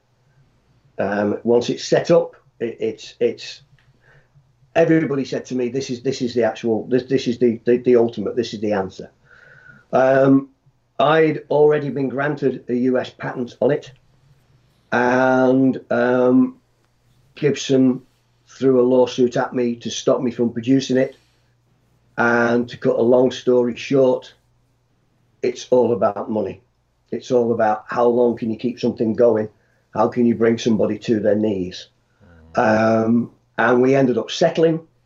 And the settlement was quite simply I couldn't make it in America, and everything went away. But unfortunately, it, it took, it, it literally took that vibrato system, and it was like pouring it in a cupboard and saying to guitar players, "You can't have that anymore."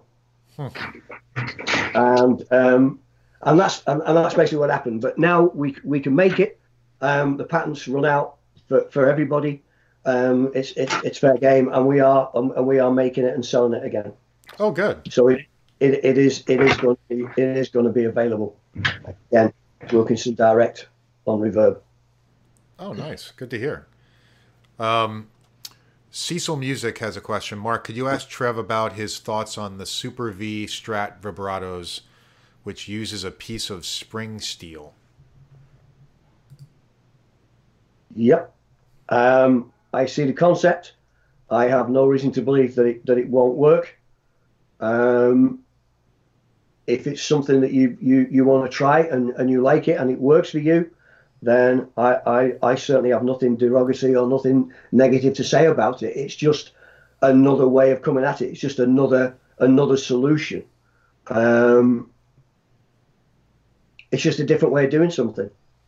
Again, I still come back to this mechanical thing that that um, many many years ago when I was in, in Anaheim, um, a very well known name in our industry, Gary Kahler, had a chrome plating shop, and Gary used to do my chrome plating.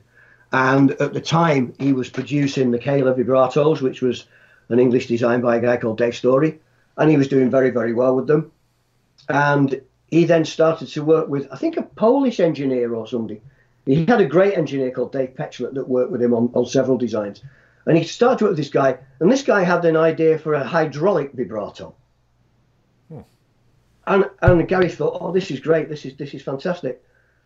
But there is, we go back to this term finesse, and we go back to this this this, this thing about feel. There's something that Leo got right that we have accepted. Whether he got it right or whether we've just accepted it is another discussion. But when you've got a pivoting vibrato system, there, there, there is a key dimension to a, a vibrato system. From the edge of the from, from the knife edge that contacts the screw or the pivot post to the front edge of the block is half an inch. If you start to mess with that, you start to change the feel of the vibrato. And the vibrato has as as, as a feel on, on, on the arm, and if we if we take a vibrato and we, and we, and we look at the arm, the way that arm makes that pivot when you've got the springs and the strings balancing it out, there is a feel to it, and it's it's subtle. It's something that when it's set up right and you play it, you just go, that is phenomenal. But it can only be set up right if you've got everything in the right place. When it's not in the right place, I'm not saying it's wrong, I'm saying it doesn't feel the same. And there is this subtlety that I believe we can't get past 1954, which we should be able to. But the reality of it is, is I don't think we can. Leo thought he got past it. It was a big chunk of metal, as you said, Dave. It always looked a bit weird. And he, and he designed it that way because he wanted to be able to make one vibrato that could be left or right handed. Uh, now, this is Leo's mindset. Yeah, that makes sense. You know, I mean, you know, and, and you, you, can't fault the man. I mean, when, when the guy did the Telecaster and he did the Strat, he had two stocks on the pin router, 625 thou and one and a half inches, and he could make a complete body with those two depth stops because he wanted to make it fast. He, he, we used to have conversations. He used to think Gibson were crazy. Why would you glue a neck in a guitar? Why would you put a 17 degree neck angle on, on a headstock? What, why would you go to all that trouble when I make a guitar out of a, one and three quarters of an inches of you know of, of alder or swamp ash or pine or whatever, and I make a neck out of an inch piece of maple. And the only reason he did that was he went down a lumber yard and said, "I want some wood to make a guitar." And they said, "Well, what kind of wood do you want?" He said, "Well, what kind of wood have you got?" And they sort of like, well, we've got maple and we've got cherry wood and we've got alder and blah, blah, blah. And a lot of decisions of what he actually started with were based on price and availability. Mm-hmm. And the reason he settled at 100, at, at, at one inch 750, one and three quarters of an inch, was the fact that he bought eight quarter stock. And by the time he'd machined it down, that's what he was left with. And so he made everything work around that dimension. And then when he got the neck, he bought six quarter maple and machined that down and ended up with an inch. So then when he said, okay, well now now I've built the neck and I, and the problem is is I haven't got enough down pressure at the nut, so I'm going to scallop it. So he scalloped it, and then he still didn't have enough down pressure on the E and the B string, so he created a string tree to get over that problem. Mm-hmm. That was just actually being a productionist. That was not thinking about a guitar as a guitar player, because Leo wasn't a guitar player. He did, however, listen to guitar players all the time and he would build them something and they would go away and play it in the club and they would come back and they would tell him what he liked and what he didn't like and all those things and that's how all those things came about so for some reason he got it so right and we got so used to it when you try and go past it mm-hmm. it doesn't get accepted yeah it's crazy that was his frustration that was his frustration yep um, got a couple more questions left uh, from F uneffing believable. Uh, why do many bridges with piezos seem to have issues? Um, I don't quite know what the issues um, um, expletives is, is asking about. Um, but I think it's I, I, think it's an inherent an inherent unreliability in the piezo crystal itself and the way it's mounted. Um, it doesn't like being disturbed. Piezo crystals are really, really finicky things. And, uh, and until you understand them and, and work with them and know how critical they can be, you can have an acoustic guitar with a with with an undersaddle um, piezo crystal in it, and one night it can sound great and work perfectly, and the next night you go to the gig and two strings are dead or two strings are quieter, mm-hmm. and you end up having to just lift the string and reposition it on the saddle, or or or push the saddle down or do something with it, and it, it fires it up again, and now it sounds okay again. They are incredibly finicky. So you try and do that in six individual saddles on a vibrato bridge with a wiggle stick. That's where you run into run into problems. I mean, if you if you look at the original Fishman bridge on the Ken Parker fly guitar, the work that went into those saddles and those actual um, dog bones, as, as as as Larry calls them, where the string runs over, and the actual angle that has to be kept on that bridge if you start building a bridge with piezos and you allow people to adjust the height of it or the height of the of the saddles and change the string angle over it, that's a nightmare. Like Larry's piezo vibrato bridge, um, he's used my vibrato bridge for many for many many years because he can control the height of those saddles. Mm. And he actually designed and I believe got a patent on a saddle that the string comes out of the block, sits on the saddle behind the intonation point at the perfect angle to give him the perfect down pressure on the piezo to give him reliability. You allow people to change all that, you're going to run into problems with piezos. Hmm. Interesting. Okay, thank you. Um, I think I've gone through all the questions, so I've got one last question. Dave, do you have any other questions that you've run into? Mm, I don't think so.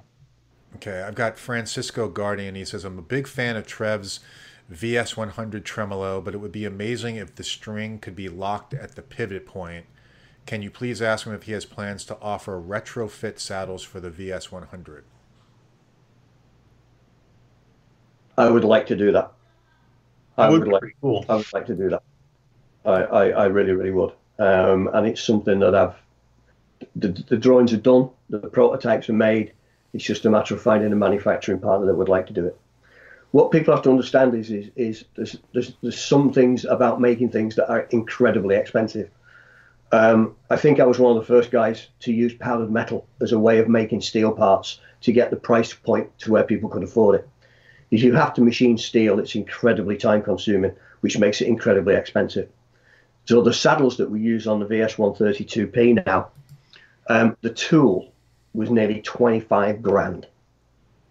Hmm. But the 25 grand allows you to make a saddle out of heat treatable steel, which is what they have to be in order to be able to clamp the string and not wear away.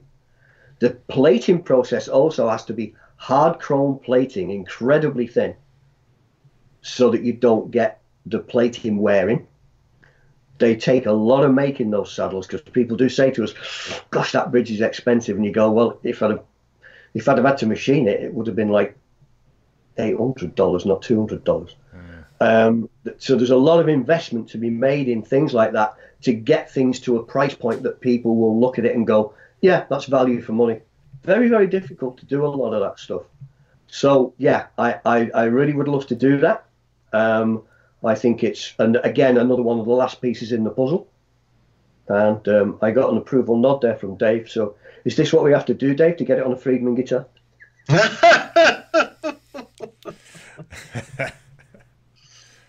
I think it would be cool to have one of your bridges on the Friedman guitar. I, yeah, well, I know. I think that's. I think that's going to happen uh, eventually. Uh, you know, depending on how everything pans out here. Yeah. I mean, I was I was absolutely thrilled. Obviously, when when John decided to use it on the on on the uh, on the Pete Thorn model, and then he actually used it on his signature guitar. Mm-hmm. You know, so that kind of that kind of tells you that it works. It works. Oh yeah. And, and it gives you the assurances that our, you know, I, I think you know we we're, we're all a little bit um, doubting of ourselves sometimes. Um, is that right? Did did I make that right decision? Is, is, is that good enough? Is is that the way I want it to be? Um, but when you get assurances from people like, you know, from people like John, and you get artists like Pete Thorn going out and using it night after night after night, Mhm. then you go, oh, maybe maybe I got something right.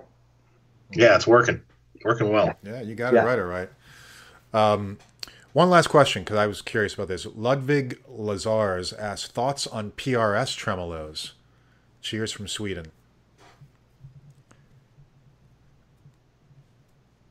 Yeah. Um,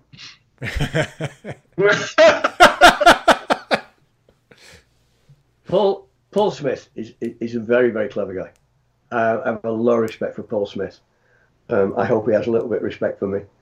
Um, he, he set out to create this this guitar, which which I have, have, have said many many times, and and I truly believe this. I think he created the third classic. Mhm. I, I, I, I really really do. Um, he he came at it from a Les Paul Junior double cut and morphed it into a Strat. And he put the two together, and he knew that he had to get that guitar working, and he knew he had to do things with the vibrato that would actually keep the guitar in tune. And again, he took the same tack as Leo. He knew he needed straight string pull at the headstock. He knew he needed locking tuners, and he knew that he had to have a shallow neck, uh, shallow headstock angle. Those things together will really, really help. Then you move down the guitar and you come to the bridge. And then he created six screw pivots. The only thing I don't understand about what he did was why he grooved every single one of those screws. Because he still has the bridge sat on the surface of the guitar. And it's very, very difficult to line six grooves up on six screws that are so small to get perfect return to zero. But when they're set up, they're phenomenal. But when people start messing with screws and, and doing tweaks and things, then you start to, to get problems. And I, I don't think he'll mind me saying this, but initially he started off with what I call a blob of brass bronze. And it literally was a blob of brass bronze because I actually made his vibratos for him for a very short time in Anaheim. And I created them from this blob. And what he actually did was he's changed it completely now. He's gone to a two piece construction with steel and all those kind of things. But this thing was brass bronze. So it was like a, a friction material, but it was quite soft. And this shape looked like um, it was sandcast and it was incredibly crude. It was just it was just a blob of this material that nearly looked like a vibrato bridge. And what you had to do is, is you had to take this and you had to put it on a CNC machine and you had to first face face somewhere to create a reference point. Then you had to create a shape to hold it. And then you had to CNC machine the rest of the stuff off it because somewhere in there was a bridge, but you had to find it with a CNC cutter. Oh, wow. And then all that after that was, was, was refining it. But it was a great concept. And, and later on, as he does now, he has changed it to a steel top plate that is fastened to a sustain block with three screws in it, going back to the old fender way. But he started off with this brass blob, and it was it was it was incredible. Actually, I had a wonderful programmer who worked with me, who actually managed to figure out how you made a PRS bridge out of this blob of brass bronze. Hmm. Wow. Crazy. But he did something. I think he did something incredible, and and he, he's going from from strength to strength. And I have to say that I think the John Mayer guitar, the Silver Sky, is just is just incredible. Um, yeah, it's the, the, the, the, the, the way he's done it. it's a very it- cool it's- guitar. It sounds great. Yeah, Yeah, it really sounds great. Yeah. yeah. Although he won't make a lefty, I asked him. I asked him at Gearfest, and he told me, "Hell no." He's got so much. He's, he's got so much going on at the moment um, that you know the company's growing at a phenomenal rate, Yeah, uh, and it's great to see. It's great to see. it It is. really is. It's awesome. Well, I've run through all the questions, Trev. I really appreciate you taking all the time that you have today to be on the show. Enjoyed it. Yeah, Enjoyed it. guys, make sure you check out Wilkinson Direct on Reverb.com. Um, you can get all your Wilkinson parts there. And uh, Trev, is there a way that people can reach out to you if they want to contact you for anything? Yeah, they can they can get us on Instagram at, at uh, Wilkinson Direct Instagram.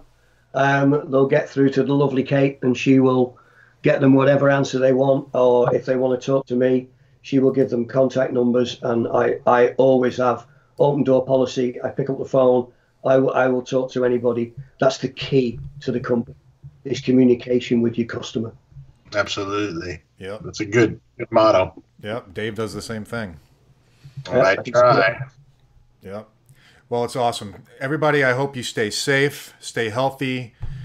Um, all your families, everybody. Uh, you have a great rest of the weekend. Our next guest is uh, Ryan Bruce Fluff, uh, and he's coming on uh, April 17th. And then the following guest after that is Brett Papa, um, who'll be coming on. I think that's May 1st. So I'll just check us out. Make sure you hit the bell and subscribe to the channel. Go to sweetwater.com also, guys. And uh, we will talk to you soon. Trev, have a great evening. Hank. Thank you very much, guys. I really appreciate it. And you guys stay safe and well. You too. All right, you too. You too. Hang on. Thanks for the opportunity. Really nice talking to you and everybody online. Awesome. Yes, thank you. Everybody have a great weekend. And again, stay safe. There you go. Take care. Bye.